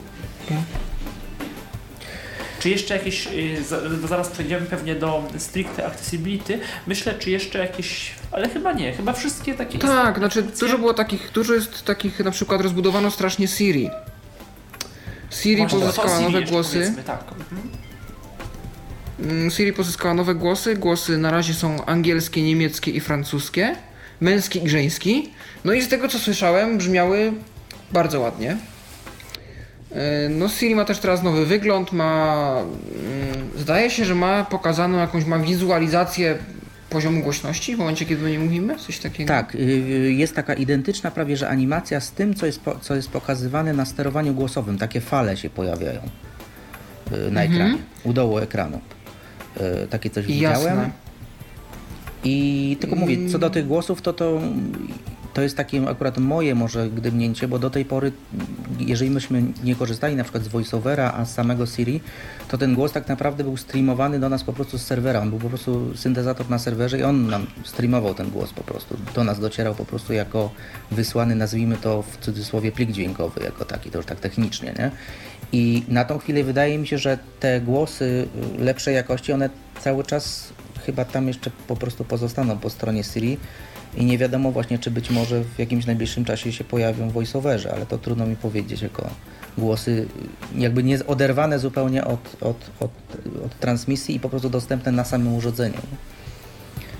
To zobaczymy. No i też przy pomocy Siri można wydawać y, komendy, nie tylko y, takie inteligentne zapytania, nie tylko open y, nazwa aplikacji, ale również y, można sterować pewnymi funkcjami urządzenia, jak wyłączenie y, Wi-Fi, Bluetootha, czyli takie coś jak w tym, y, y, w tym centrum, centrum Tak, czyli sterowania. panel sterowania przeniesiony do Siri. No Tak. też poszerzono bazę, bazę Siri o Wikipedię, Twittera zdaje się i Binga, czyli można zadać więcej pytań, Siri będzie miała więcej źródeł do wyszukiwania informacji. Tak, że już nie tylko ten Wolfram Alpha osławiony, no i być może to skłoni w końcu, bo taka jest moja akurat teoria, moja taka osobista, że to dlaczego Siri nadal nie jest po polsku, to jest właśnie to, że w dużej mierze Siri korzystało z bazy Wolfram Alpha, które po polsku nie jest. Więc mówię, no czekamy, no póki co o nowych, y, o nowych kolejnych językach w Siri nie było w ogóle, nie było w ogóle mowy. Cały czas tylko informacja, Tylko, że się pojawią, uczy tylko, że się- języków, tak. I tyle. Mhm, mhm. Natomiast takich jeszcze innych tu opcji, takich na szybko do omówienia, co może zainteresować po prostu użytkowników, to e, no w App Store dodano to, o czym już mówiliśmy, czyli aktualizację aplikacji w tle, kategorie wiekowe, czyli mm, aplikacje dla dzieci na przykład, aplikacje najpopularniejsze w Twojej okolicy, czyli pokazane jest po prostu jakie aplikacje są najczęściej używane tam, gdzie się akurat znajdujemy. Co się może też w podróży często przydać. E, Natomiast y, co do samych jakichś takich ustawień, e, no pojawi się na pewno y, blokowanie osób, blokowanie rozmówców. To, co wiele osób się już tu pytało, czy będzie. E, Wiele takich pytań padało, czy na naszej grupie, czy pewnie też na liście dyskusyjnej, e, czy będzie można blokować niechcianych rozmówców. Tak, będzie można w iOS 7 blokować niechcianych rozmówców, niechciane SMS-y, FaceTime'y, e, połączenia na FaceTime'ie. Pojawią się także indywidualne ustawienia VPN dla każdej aplikacji, czyli wirtualnych sieci, różnych serwerów proxy. Chyba też. No i w aplikacji muzyka będzie muzyka zgromadzona na iCloudzie, wymieszana z muzyką lokalną z biblioteki. Będzie można mm, mieć do niej dostęp zdalny. A wcześniej Pojawi się wcześniej, także- Aha, czyli, czyli iCloud, co ty, dobrze rozumiem? Czyli iCloud to już, bo wcześniej iCloud to było co, 5 giga na wszystko i koniec, tak? A teraz to się rozszerza, dobrze to rozumiem? Czy to jest pomie- połączenie Nie, iClouda to z inaczej tym... trochę. To chodzi to bardziej właśnie- chodzi o to, że do tej pory to był zawsze wybór. Albo używałeś muzyki, którą masz bibliotece lokalnie, albo gdzieś tam z iClouda, no na przykład za pomocą usługi iTunes Match. I to było albo albo. I teraz mi się wydaje, że to po prostu yy, jak zakupiliśmy coś tam w iCloudzie, to będziemy mogli to w dowolnej chwili co po prostu sobie dodać z chmury, a jak y, nie będziemy chcieli mieć tego, tego lokalnie, no to sobie to wywalimy, ale ta muzyka po prostu będzie y, no, dostępna, no, dowolna, do której po prostu z naszego konta Apple ID mamy jako taki dostęp. Nie? Tak mi się Mhm. wydaje. A skoro chyba jesteśmy przy w ogóle Apple ID, to wprowadzili takie dodatkowe zabezpieczenie w tej funkcji Find My iPhone, czyli znajdź mojego iPhone'a, że gdyby się A, na przykład tak. zdarzyło z jakiegoś powodu, że ktoś nam ten telefon w ogóle ukradnie tam i będzie próbował się do niego dobić, to możemy sobie tak zablokować y, telefon, że tak zwaną jakby mm, blokadę aktywacji będzie można po prostu zrobić. Czyli na takiej zasadzie, że jeżeli ktoś by ten telefon nam ukradł i by wykasował wszystkie y, nawet dane, by nie wiem, z, nie wiem czy jailbreakował, czy cokolwiek zrobił, tak? I chciał po prostu uaktywować ten telefon jako nowy, to bez naszego Apple ID i naszego hasła tego nie zrobi po prostu. Telefon po prostu będzie totalnie bezużyteczny. Jak to Apple powiedział, telefon cały czas będzie nasz. No i też to, co mówiliśmy na pograniczu y, macOSa i tego y, i właśnie iOSa, te aktualizacje aplikacji w tle też na iOSa. Tak, Tak. no i tutaj ta kwestia, no mówię, środowisko osób niewidomych, słabowidzących korzystających z VoiceOvera, no właśnie pytanie, czy to będzie można wyłączyć, no bo właśnie co w sytuacji, kiedy dana aplikacja była fajnie dostępna, a nowa aktualizacja okazuje się zupełnie niedostępna, jest problem z powróceniem do poprzedniej wersji w tym momencie. Już no zdaje się, że też jest rozbudowany troszkę aparat. Myślałem, przepraszam, myślałem, że już A tak, aparat ma rację. Tak. Będą, jest możliwość układania zdjęć w kolekcję oraz filmów. Um, no oraz masa filtrów różnych, coś co się już pojawiało w aplikacjach y, typu Instagram, czy nawet w aplikacjach społecznościowych, które miały opcję udostępniania zdjęć, potem widząc co zrobił Instagram, to na przykład Twitter czy Facebook sami porwali się na własne filtry. Mm, No i Apple też stwierdziło teraz ostatnio popularną aplikacją jest VSCO chyba, taka aplikacja fotograficzna, która ma też dużo, dużo filtrów. E, No i teraz te filtry pojawiają się też w natywnym aparacie. No i jest też wybór mm, przy dzieleniu się zdjęciem czy filmem, do którego fotostreamu ma to lądować i od razu dostęp do komentarzy, do fotostreamów naszych znajomych. Tak, i możemy komuś fajnie. nawet do, do czyjegoś fotostreamu możemy wrzucać zdjęcia, jeżeli nam pozwoli. Także to jest też takie do, dodatkowe ułatwienie współdzielenia się ze zdjęciami. Bo ja na przykład też miałem okazję z tego korzystać wspólnie tutaj w rodzinie. Ja musiałem swojego fotostreama tworzyć osobnego, yy, ktoś z rodziny też osobnego, żeby w ogóle móc się jakby wymieniać wzajemnie. A tutaj można utworzyć jeden wspólny i obie strony, niezależnie od tego, która jest administratorem, może do tego po prostu dorzucać własne. Fajnie jakbyś sobie taki społecznościowy dyktafon do wymiany nagrań. O, taki Voxer. To było. Mm, No, nawet właśnie dyktafon- niekoniecznie, niekoniecznie do komunikacji, to do komunikacji to właśnie bardziej ten a, iMessage z wiadomościami głosowymi, takimi bardziej mądrze wmontowanymi. Natomiast tutaj do właśnie wspólnego jakiegoś nagrywania i wymiany nagraniami, bo my jednak częściej robimy nagrania tym iPhone'em niż zdjęcia, jako osoby niewidome na przykład. Bo ten dyktafon. Coś na zasadzie taki takiego audio było. Mhm, Bo ten dyktafon taki trochę jest dziwny, znaczy taki mało funkcjonalny. Ja tam wiem, że ostatnio jakiś miałem z nim problem, że coś, aha, nagra, wiem, że nagrałem dyktafonem i od yy, jakby od razu po nagraniu otworzyłem, a potem nie umiałem z powrotem tego otworzyć. Jakiś to, ale to może jakby... Pewnie do tego, co ja chcę, jakaś aplikacja jest zewnętrzna. Muszę się rozejrzeć po App Store dzisiaj. No i teraz w sumie mamy chyba system iOS omówiony i czas na to, co jeszcze udało się Wam dowiedzieć, przeczytać na temat jakichś nowości accessibility w iOSie, bo coś Mikołaju mówiłeś, że Tak, wyczytałeś tak. coś. To ja może za- zacznę jeszcze od takiej rzeczy, że w tym dniu, w którym był keynote, było jeszcze oprócz tego takie wydarzenie, mm, mm, rozdawano nagrody mm, Apple Design Awards. To są nagrody za najlepsze aplikacje macOSowe i iOSowe. W sumie 10 aplikacji zostało y, nagrodzonych, ale moją uwagę tutaj przykuł Evernote w wersji 5. I tam został w, w przypadku tego, bo zawsze było czytane za co ta aplikacja dostała. Oczywiście tam naprawdę taka multiplatformowość i, i współgranie y, ze sobą i wersji iOS-owych i tak dalej, wszechstronność i duża popularność apli- aplikacji, ale właśnie tylko w przypadku tego Evernote'a 5 pojawiła się informacja, że między innymi za pełną dostępność dla VoiceOvera na Macu dostali. O, Na Macu. takie coś. Yy, No tak powiedzieli, że no bo głównie chodziło o y, tutaj też o tą część makową, mimo że Evernote jako taki jest dostępny też na iOSie, ale tutaj ale on tak odnieśli się, dostępny, on nie był chyba zbyt, on nie był wzorem dostępności, zdaje no nie się. był, ale tutaj akurat Apple podkreśliło, że jedna, jedna y, z tych y, powiedzmy kryteriów, za które dostali, to właśnie za, za stworzenie pełnej full accessibility for, for macOS. On, on macOS for VoiceOver, takie, taki, No, taki może przy okazji pojawił. poprawiono voiceover na e, e, funkcjonowanie z voiceoverem na iOSie. Przy okazji może. A to być może tak, ale chodzi o to, że chodziło mi po prostu o to, że tutaj właśnie wśród tych 10 aplikacji właśnie w przypadku tej zwrócono uwagę na tą, na tą przyjazność voiceoverowi. To tak, Używasz w ogóle Evernote'a, tak e, zapytam? tak, tak bardzo jakoś- używam, w szczególności jeżeli chcę jakieś tam szybko dokumenty sobie poskanować, jakieś tam mówię bilety, jakieś tam rachunki. No naprawdę to się super sprawdza. Ale właśnie zdjęcie- używasz na Macu czy na no właśnie i to, i to jednocześnie, bo na przykład iPhone'a używam jako po prostu takiego skanera podręcznego na szybko.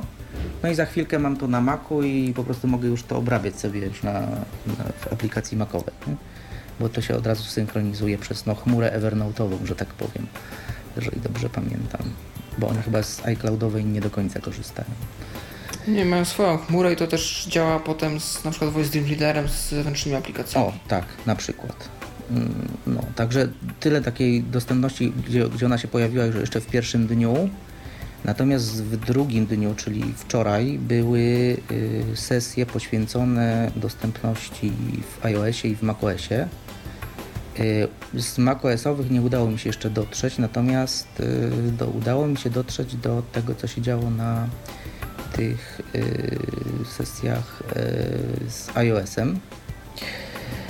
No i pojawiły się nowe rzeczy w ogóle w dostępności. Pojawiła się taka, no może nie związana do końca z niewidomymi, ale warto o tym powiedzieć, bo to jest nowa funkcja, wsparcie dla tak zwanych switchy, czyli takich przełączników, które używają osoby, y, które są niesprawne manualnie, na przykład mogą powiedzmy tylko jednym palcem poruszać i tylko tym palcem mogą klikać dany, dany przycisk.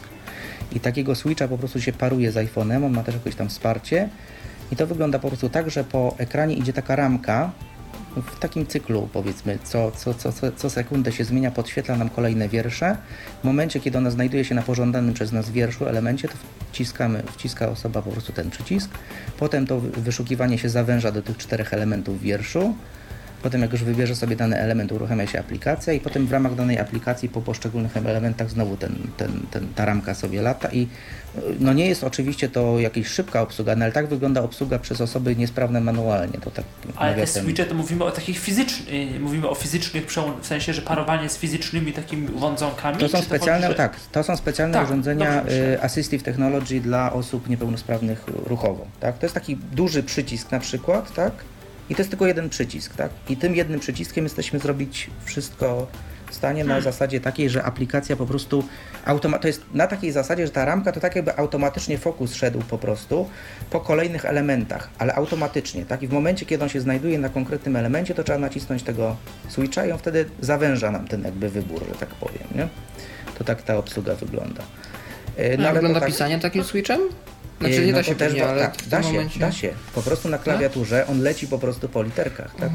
To, to no, tak trochę mi się kojarzy, tylko będzie szybsze. Tak, to nawet teoretycznie dla niektórych yy, osób niewidomych mo mogłoby być teoretycznie ciekawe, choć, choć oczywiście funkcjonalność tego byłaby bardzo taka yy, no, okrojona i takie by, by trzeba mieć dużą cierpliwość, natomiast to mi tak przypomina te rozwiązania z y, klawiatury y, ekranowej, yy, czy te, tak, to co projektowano w see you, see you tym. Tak, tak, tak, mi się to też skojarzyło. Mhm. mhm. Tak, ale właśnie w przypadku niewidomych Natomiast... zupełnie tak linijki klawiatury zewnętrzne będą szybsze. Tak.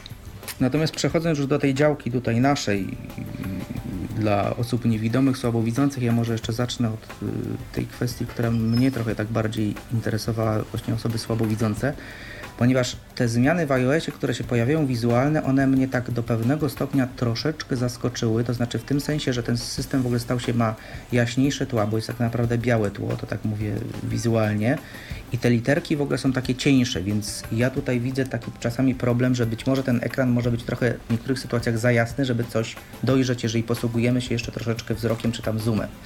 I jak się okazuje, w, widziałem kilka screenów y, z, e, z tych ustawień Accessibility właśnie w, w, w iOSie 7. I tam się pojawiły w przypadku osób y, słabowidzących po pierwsze jeszcze taka jedna rzecz, która po części do, do Accessibility jeszcze ma no nie do końca dużo wspólnego, nie znajduje się w Accessibility, ale tak zwana płynna regulacja czcionki takim suwakiem.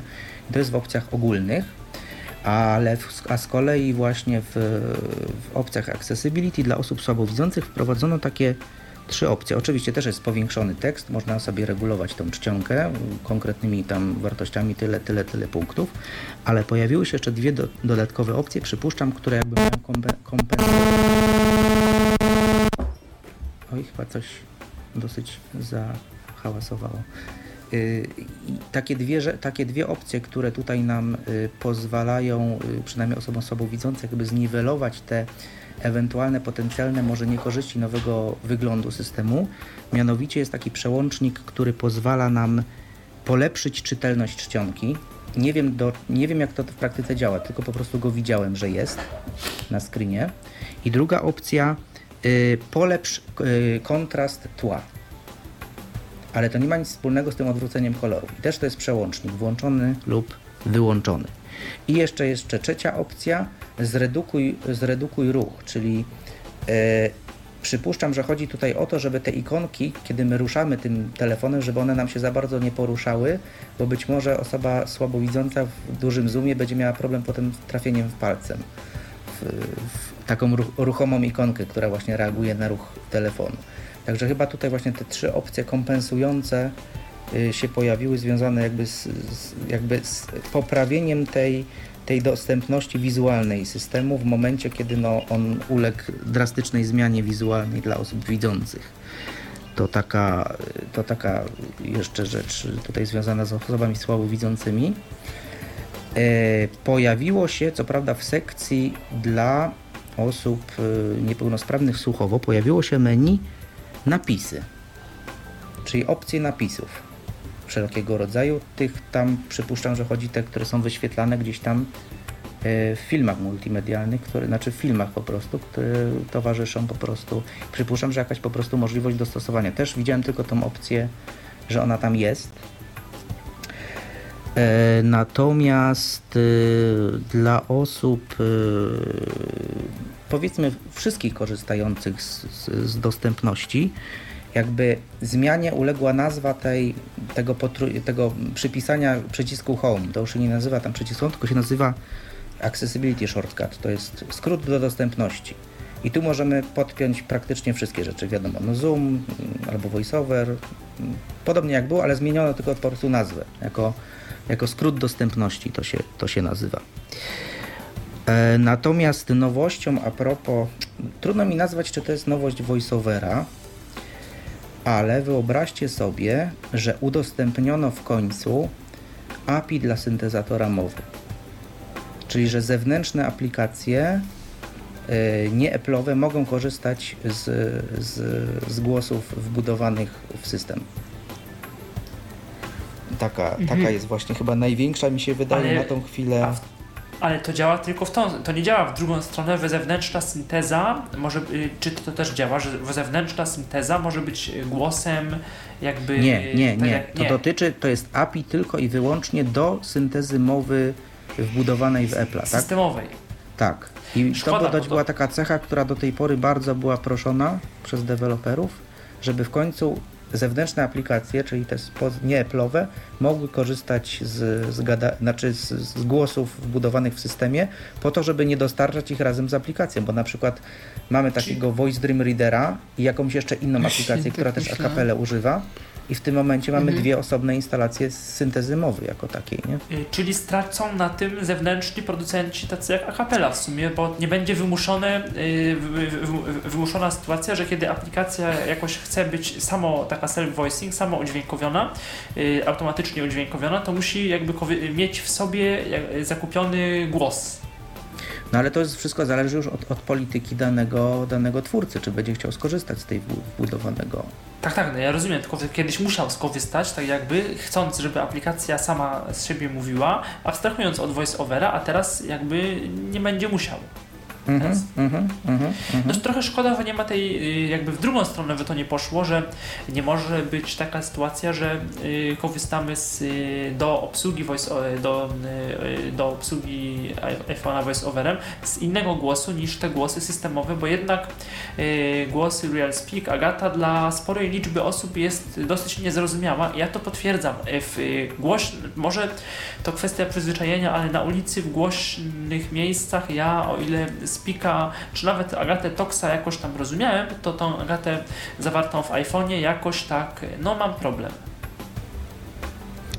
No tak, no to, to, to, to, to też prawda, natomiast mówię, no to też jest w jakiś sposób też był gdzieś tam problem dla niektórych twórców, mówię, bo tutaj mówię, no też należy pamiętać, że to jest konferencja przede wszystkim dla deweloperów, i to jakby jest większy nacisk na to, co deweloperzy dostają, a nie userzy końcowi, nie? bo sytuacja taka, kiedy yy, to, co Ty, Michale, powiedziałeś, że z poziomu voiceovera byśmy mieli, nie wiem, dostęp do innych syntez mowy, no to tutaj jakby po stronie usera jest jakby troszeczkę ta, ta, ta funkcjonalność, nie? Albo, albo w tym przypadku jej nie ma, nie?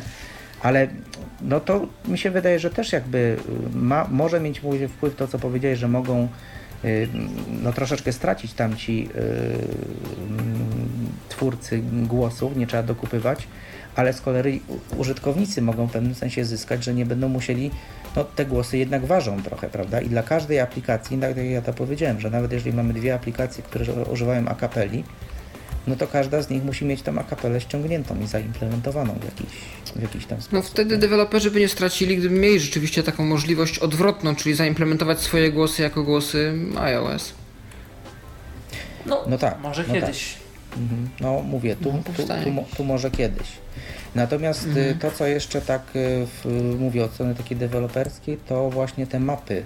Te mapy, mm, czy właściwie ścieżki voiceovera, które mogą twórcy wprowadzać po to, żeby y, jakieś dosyć skomplikowane elementy, tam akurat było to pokazane na, na przykładzie mapy te, tego miejsca, gdzie się odbywa ta konferencja po prostu. Yy, I była po prostu zaprezentowana mapa i jak po tej mapie możemy sobie, yy, jak tą mapę po prostu możemy jakby udostępnić w taki, stosując tak zwane ścieżki, ścieżki voiceovera jako takiego. Yy, żeby po prostu stało się to po prostu bardziej, bardziej przyjazne i było to, to po prostu yy, dostępne. E, Co jeszcze? Aha, w, aha, jeszcze taka rzecz. A propos tego API, to API też będzie dostępne dla aplikacji webowych w Safari. Czyli jeżeli ktoś zrobi aplikację webową, to ta aplikacja webowa będzie mogła korzystać z zbudowanego syntezatora mowy. Czyli na przykład ktoś by mógł zrobić na przykład jakiś odtwarzacz filmów dostępny, własny i który by mógł na przykład napisy czytać O. Tak, takie, ciekawe. takie zastosowanie, bo tak na marginesie w jednej też z sesji, które mm, były mm, poświęcone właśnie chyba Safari, była, była mowa właśnie o, o wprowadzeniu napisów jako takich do własnego, własnego playera po prostu można sobie zrobić jako takiego w, w, na potrzeby oczywiście no, wyświetlanego w Safari, tak? Z własnymi kontrolkami zaprogramowanymi i ze wsparciem dla napisów. Tutaj akurat y, Apple poszło w stronę standardu tego VTT, tych napisów w standardzie VTT. Y, To będą wspierać. A i, i stylowanie napisów też będzie, że można czcionkę napisów zmieniać, ale to już mówię z poziomu już dewelopera jako takiego, nie? I kolorystykę tej czcionki, i krój czcionki wyświetlanej, wyświetlanej jako napisów, nie? Więc wie, wiecie, no może te, te, te API, które tutaj wprowadzają, będą miały po prostu możliwość Yy, no, dzięki temu deweloperzy no, trochę stworzenia bardziej dostępnych samych w sobie tych aplikacji. No kto wie, to zobaczymy. Natomiast cisza jest, no, póki co nie zauważyłem nic o, o jakichś typowych nowościach, czy to gesty, czy to jakieś nowe funkcjonalności w samym voiceoverze. Tutaj na tą chwilę żadnych, żadnych informacji nie udało mi się do, zdobyć. Także tak to wygląda, jeżeli chodzi o, o, o, o, o, tą, o- o te rzeczy, które są na tą chwilę znane. Nie wiem, czy ty, Pawle, do czegoś może dotarłeś. Ja się, no nie bardzo, niestety mm, nie, nie mam żadnych materiałów na ten temat, ani informacji. Chyba bardziej trzeba będzie bazować na opiniach niewidomych testerów, bo pewnie znajdzie się kilku śmiałych deweloperów czy użytkowników, nawet którzy w jakiś sposób pozyskają dostęp do, do tej wersji beta. Zawsze znalazło się chociaż kilku i jakieś relacje tam potem gdzieś krążyły po Twitterze i forach i listach, więc pewnie dowiemy się czegoś z czasem. Um, może poszerzono na przykład paletę do tych wspieranych linijek monitorów brailleowskich, może coś w tym kierunku też ruszyło. Jakieś nowe modele, no zobaczymy, zobaczymy. Ja jestem bardzo ciekaw, czy głosy Vocalizer Expressive na przykład pojawią się, Vocalizer Expressive, czy się pojawią jako głosy No, to byłoby iOS. ciekawe. To byłoby ciekawe. Pytanie, jakie one są obciążające dla, dla systemu jako takiego mobilnego. No, ta Ewa na przykład, którą ja widziałem właśnie do zakupów NVDA, zdaje się, że jest też na Androidzie, więc pewnie byłoby to jakoś do dostosowania. Zosia już kiedyś znaleźliśmy w Mobile Speaku, więc te głosy już kiedyś istniały na platformach mobilnych, tylko pod innymi markami, więc to jest pewnie kwestia mm, udoskonalenia czegoś. A... Mm, Apple pewnie tam już się też postara, żeby wynegocjować jakieś warunki, być może mm, z y, niuansem. Mhm. Myślę, że będziemy się powoli. Zb... Tak, tak? Jeszcze coś.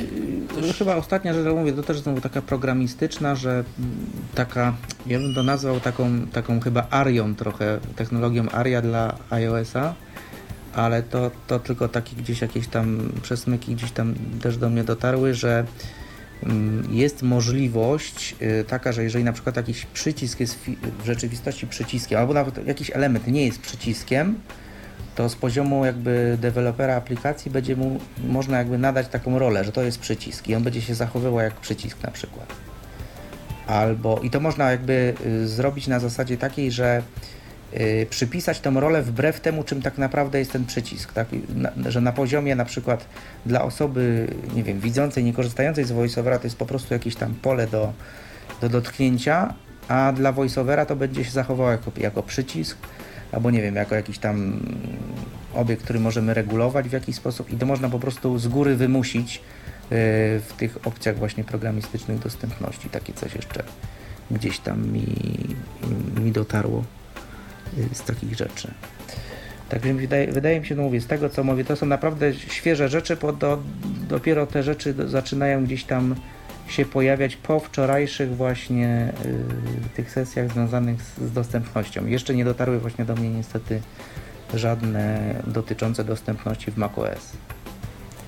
E, myślę wobec tego, że powoli się będziemy zbliżać do końca audycji. Chciałem Was jeszcze zapytać o tak trochę tytułem podsumowania. E, czy mm, nie spełniło się coś, na co może bardzo, e, bardzo czekaliście, albo czy jak, jak, jak się ma rzeczywistość do plotek, które mm, z jednej strony do plotek, które krążyły na temat y, obu systemów i y, też właśnie jak, jak, jak, co, o tym, co o tym sądzicie, czy czegoś Wam szczególnie, y, o czym nikt inny nie mówił, jakoś jeszcze właśnie brakuje. Tak, oczywiście w granicach rozsądku, w granicach realiów mniej więcej Apple'owych i tego, co teraz się dzieje.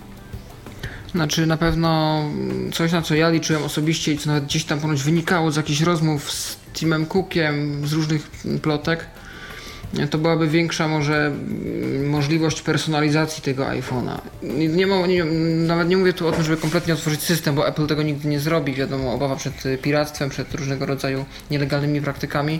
Natomiast rzeczy takie, które są w Androidzie nawet bez ruta, czyli jakieś dodatkowe klawiatury, dodatkowe widgety, czy jakieś tam nawet rzeczy zintegrowane z systemem, aplikacje z jakimiś tam zintegrowanymi elementami z systemem, e, tematy, może motywy tak zwane. To by było coś rzeczywiście, mm, te motywy to może trochę gadżet, ale na przykład klawiatury.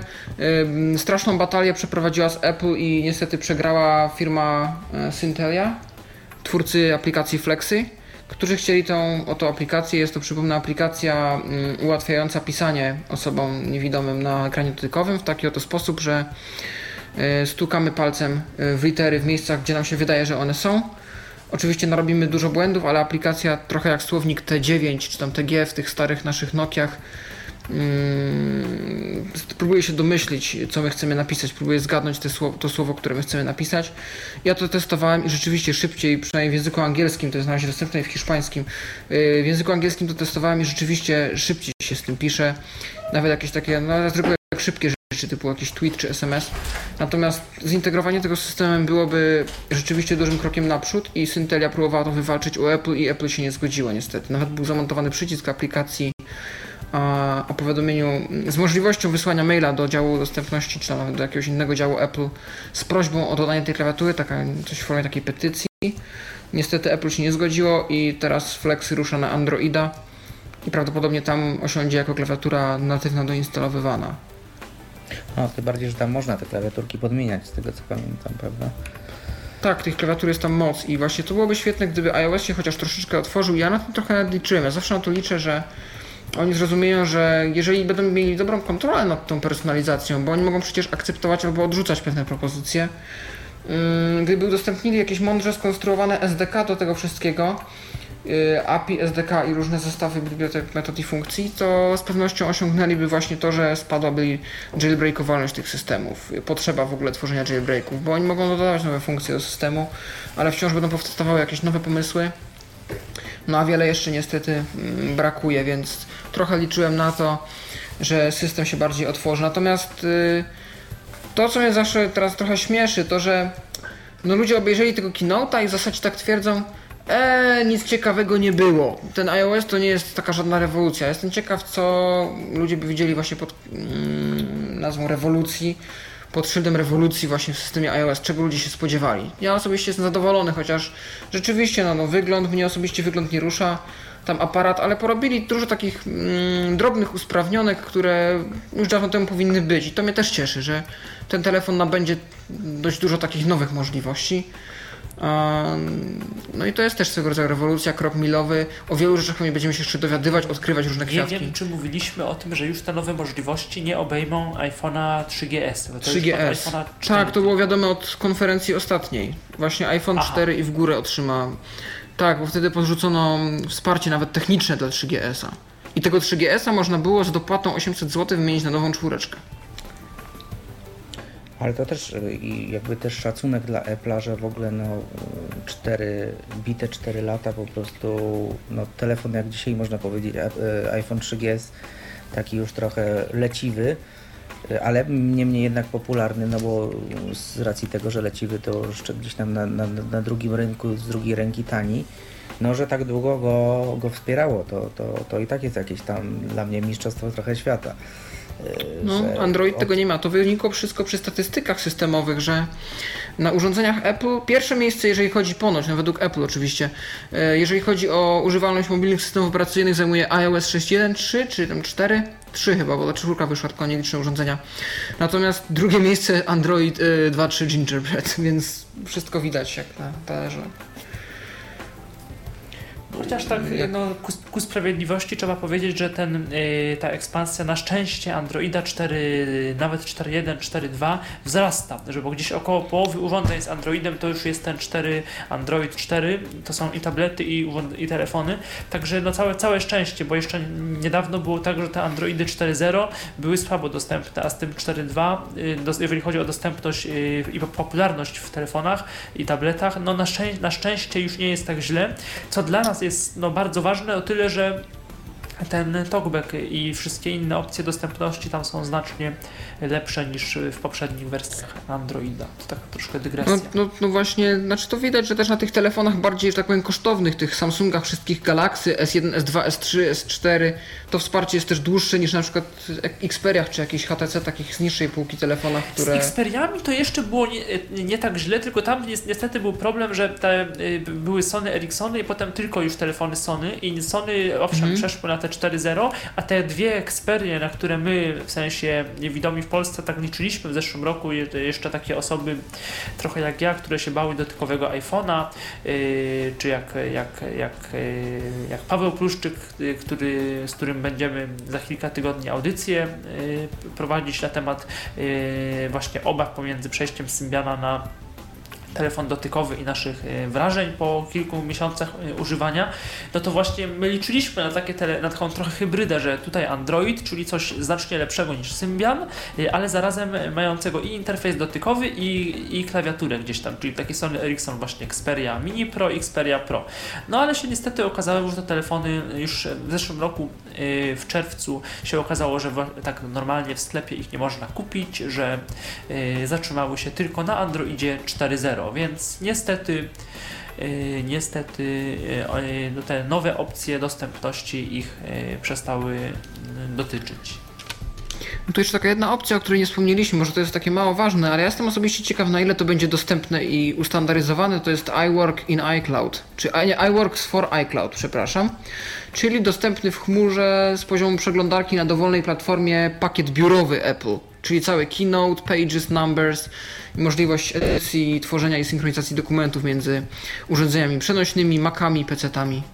Właśnie o tym też była mowa. Między, Tak. między Macami a iOS-em w No zasadzie. tu na pewno będzie się kłaniać dostępność HTML 5, no bo to, to raczej wszystko się odbywa już na takim wysokim poziomie aplikacji webowych i tu będzie chyba kwestia odpowiedniej zastosowania tej już, no, nazwijmy to wbudowanej już w HTML 5 ARI, która by tam w jakiś sposób, no moim zdaniem no, powinni to zrobić dostępnym, tak, więc zobaczymy. Powinni to zrobić dostępne, ale czy to będzie e, funkcjonalne, nie wiem. Ja e, wydaje mi się, że jednak dla osób niewidomych e, przy, przy dłuższym edytowaniu, tworzeniu tekstów interfejs oparty na przeglądarce jest stosunkowo mało funkcjonalny, ale wiem, że Ale to z drugiej zależy, strony To też zależy moim zdaniem od tego, na ile ten interfejs przeglądarkowy, a w przypadku może takim wizualnym, ale i nie tylko, i funkcjonalnym, te interfejsy y, zarówno webowe w przypadku aplikacji y, właśnie y, iWorkowych, no to one jednak y, cechują się tym, że wyglądają no prawie identycznie, tylko że tylko z tą, tylko z tą różnicą, że no jedno się dzieje w przeglądarce, drugie się dzieje na komputerze. Ja śmiem, że tak powiem, może jest to od, odważne, odważne stwierdzenie, ale ja myślę, że to pierwsze Apple będzie, które, które, które będzie, które zrobi aplikację właśnie webową dostępną na równi, albo wyglądającą prawie na równi, nie różniącą się powiedzmy pracą na niej, od aplikacji typowo desktopowej, typowo instalowanej na komputerze. Tak, takie, takie mam przeczucie. Jest jeżeli dobrze, jeżeli dobrze ten, ten, tego HTML 5 zaimplementują te wszystkie dostęp, funkcje dostępnościowe, to może być zupełnie nieźle.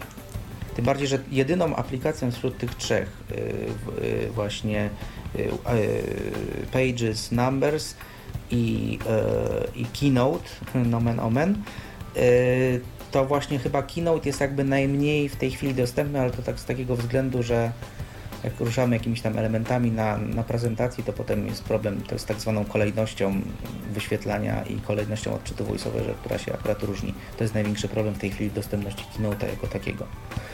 A tak, no mówię, no zobaczymy, zobaczymy jak to się będzie rozwijać.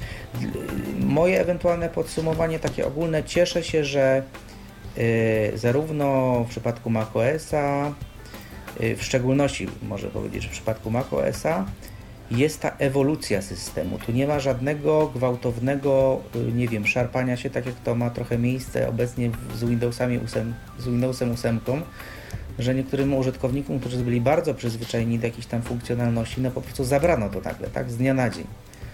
Yy, jakiś tam dostęp, czy, czy to mówię teraz tam z tym menu start coś, coś jest, yy, się dzieje, także a, a tutaj po prostu jednak te systemy one ewoluują, oczywiście w przypadku iOS-a to jednak jest chyba pierwsza taka rewolucja, jak to powiedziano, no i wizualna i dla niektórych nawet funkcjonalna, ale cieszę się z tego, że Apple nie robi żadnych gwałtownych ruchów, że to jest jednak no wygląda to wszystko na naprawdę przemyślane zmiany, takie naprawdę dogłębnie przemyślane zmiany i bardziej nastawione na to, co my w systemie robimy, a nie na to, jak to ma wyglądać i jakie ma mieć tam fajerwerki, tak? Bo chyba użytkownicy produ produktów Apple'owych chyba najbardziej, tak mi się wydaje, no przynajmniej ja też, cieszą się z tego, że te, tego się fajnie po prostu używa i, i się nie walczy z narzędziem, tylko po prostu się go, się go używa.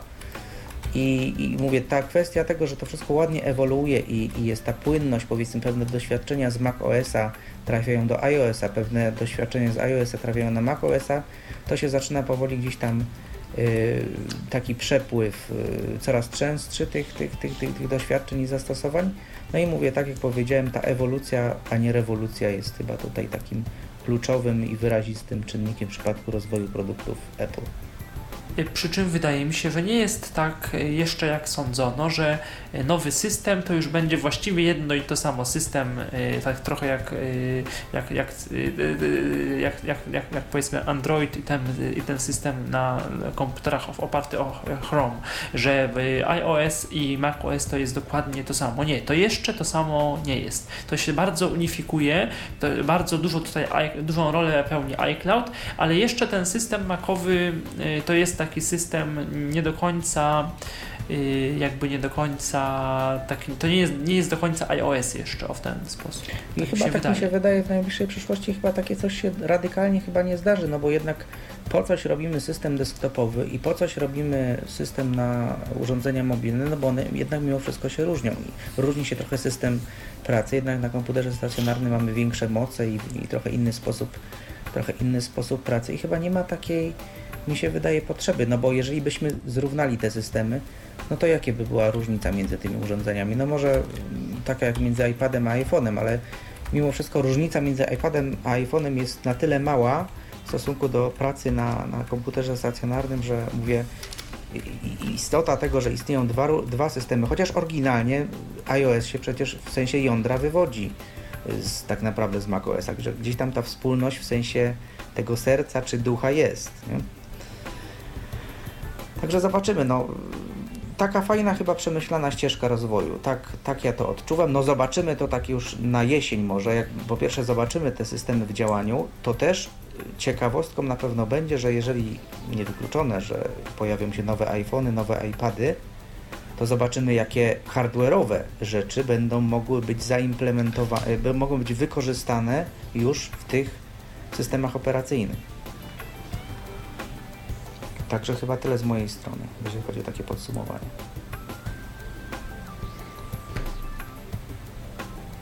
Czy Paweł coś jeszcze chciałeś? No nie, myślę, że to, to wszystko trzeba po prostu teraz obserwować. Jedno co zostało to obserwowanie właśnie opinii, chociaż to są pierwsze bety, więc nie należy się zrażać jakimiś tam e, odkrytymi błędami czy niedziałającymi funkcjami.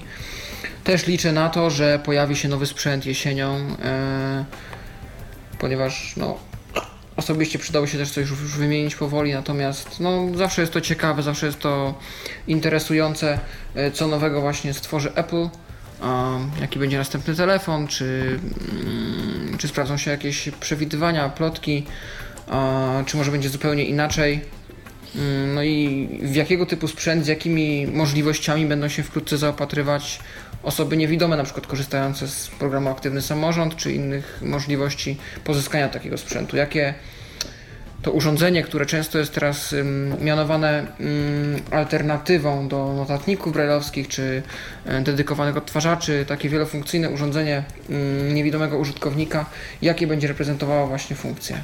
To jest też zawsze ciekawy aspekt i pod tym kątem też się patrzy na, na tych wszystkich keynote'ach, na, na prezentowany sprzęt. Na pewno do tych tematów będziemy wracać yy, o yy, właśnie wykorzystaniu iPhone'a, iPada z monitorem brajlowskim jako notatnik będziemy yy, za mniej więcej dwa tygodnie rozmawiać. Jesienią wrócimy z pewnością do tematu nowych funkcji s- yy, i wyglądu i funkcjonowania systemu, szczególnie iOS, może też trochę macOS, kiedy już te systemy ujrzą światło dzienne, kiedy użytkownicy poinstalują je na urządzeniach mobilnych albo na swoich komputerach Apple. A teraz dziękuję za spotkanie, którego gościem był, byli Paweł Masarczyk i Mikołaj Rotnicki. Również dziękujemy. Y, Audycja będzie jak zawsze y, do odsłuchania i do ściągnięcia, do pobrania ze strony internetowej serwisu Tyflo Podcast y, www.tyflopodcast.net.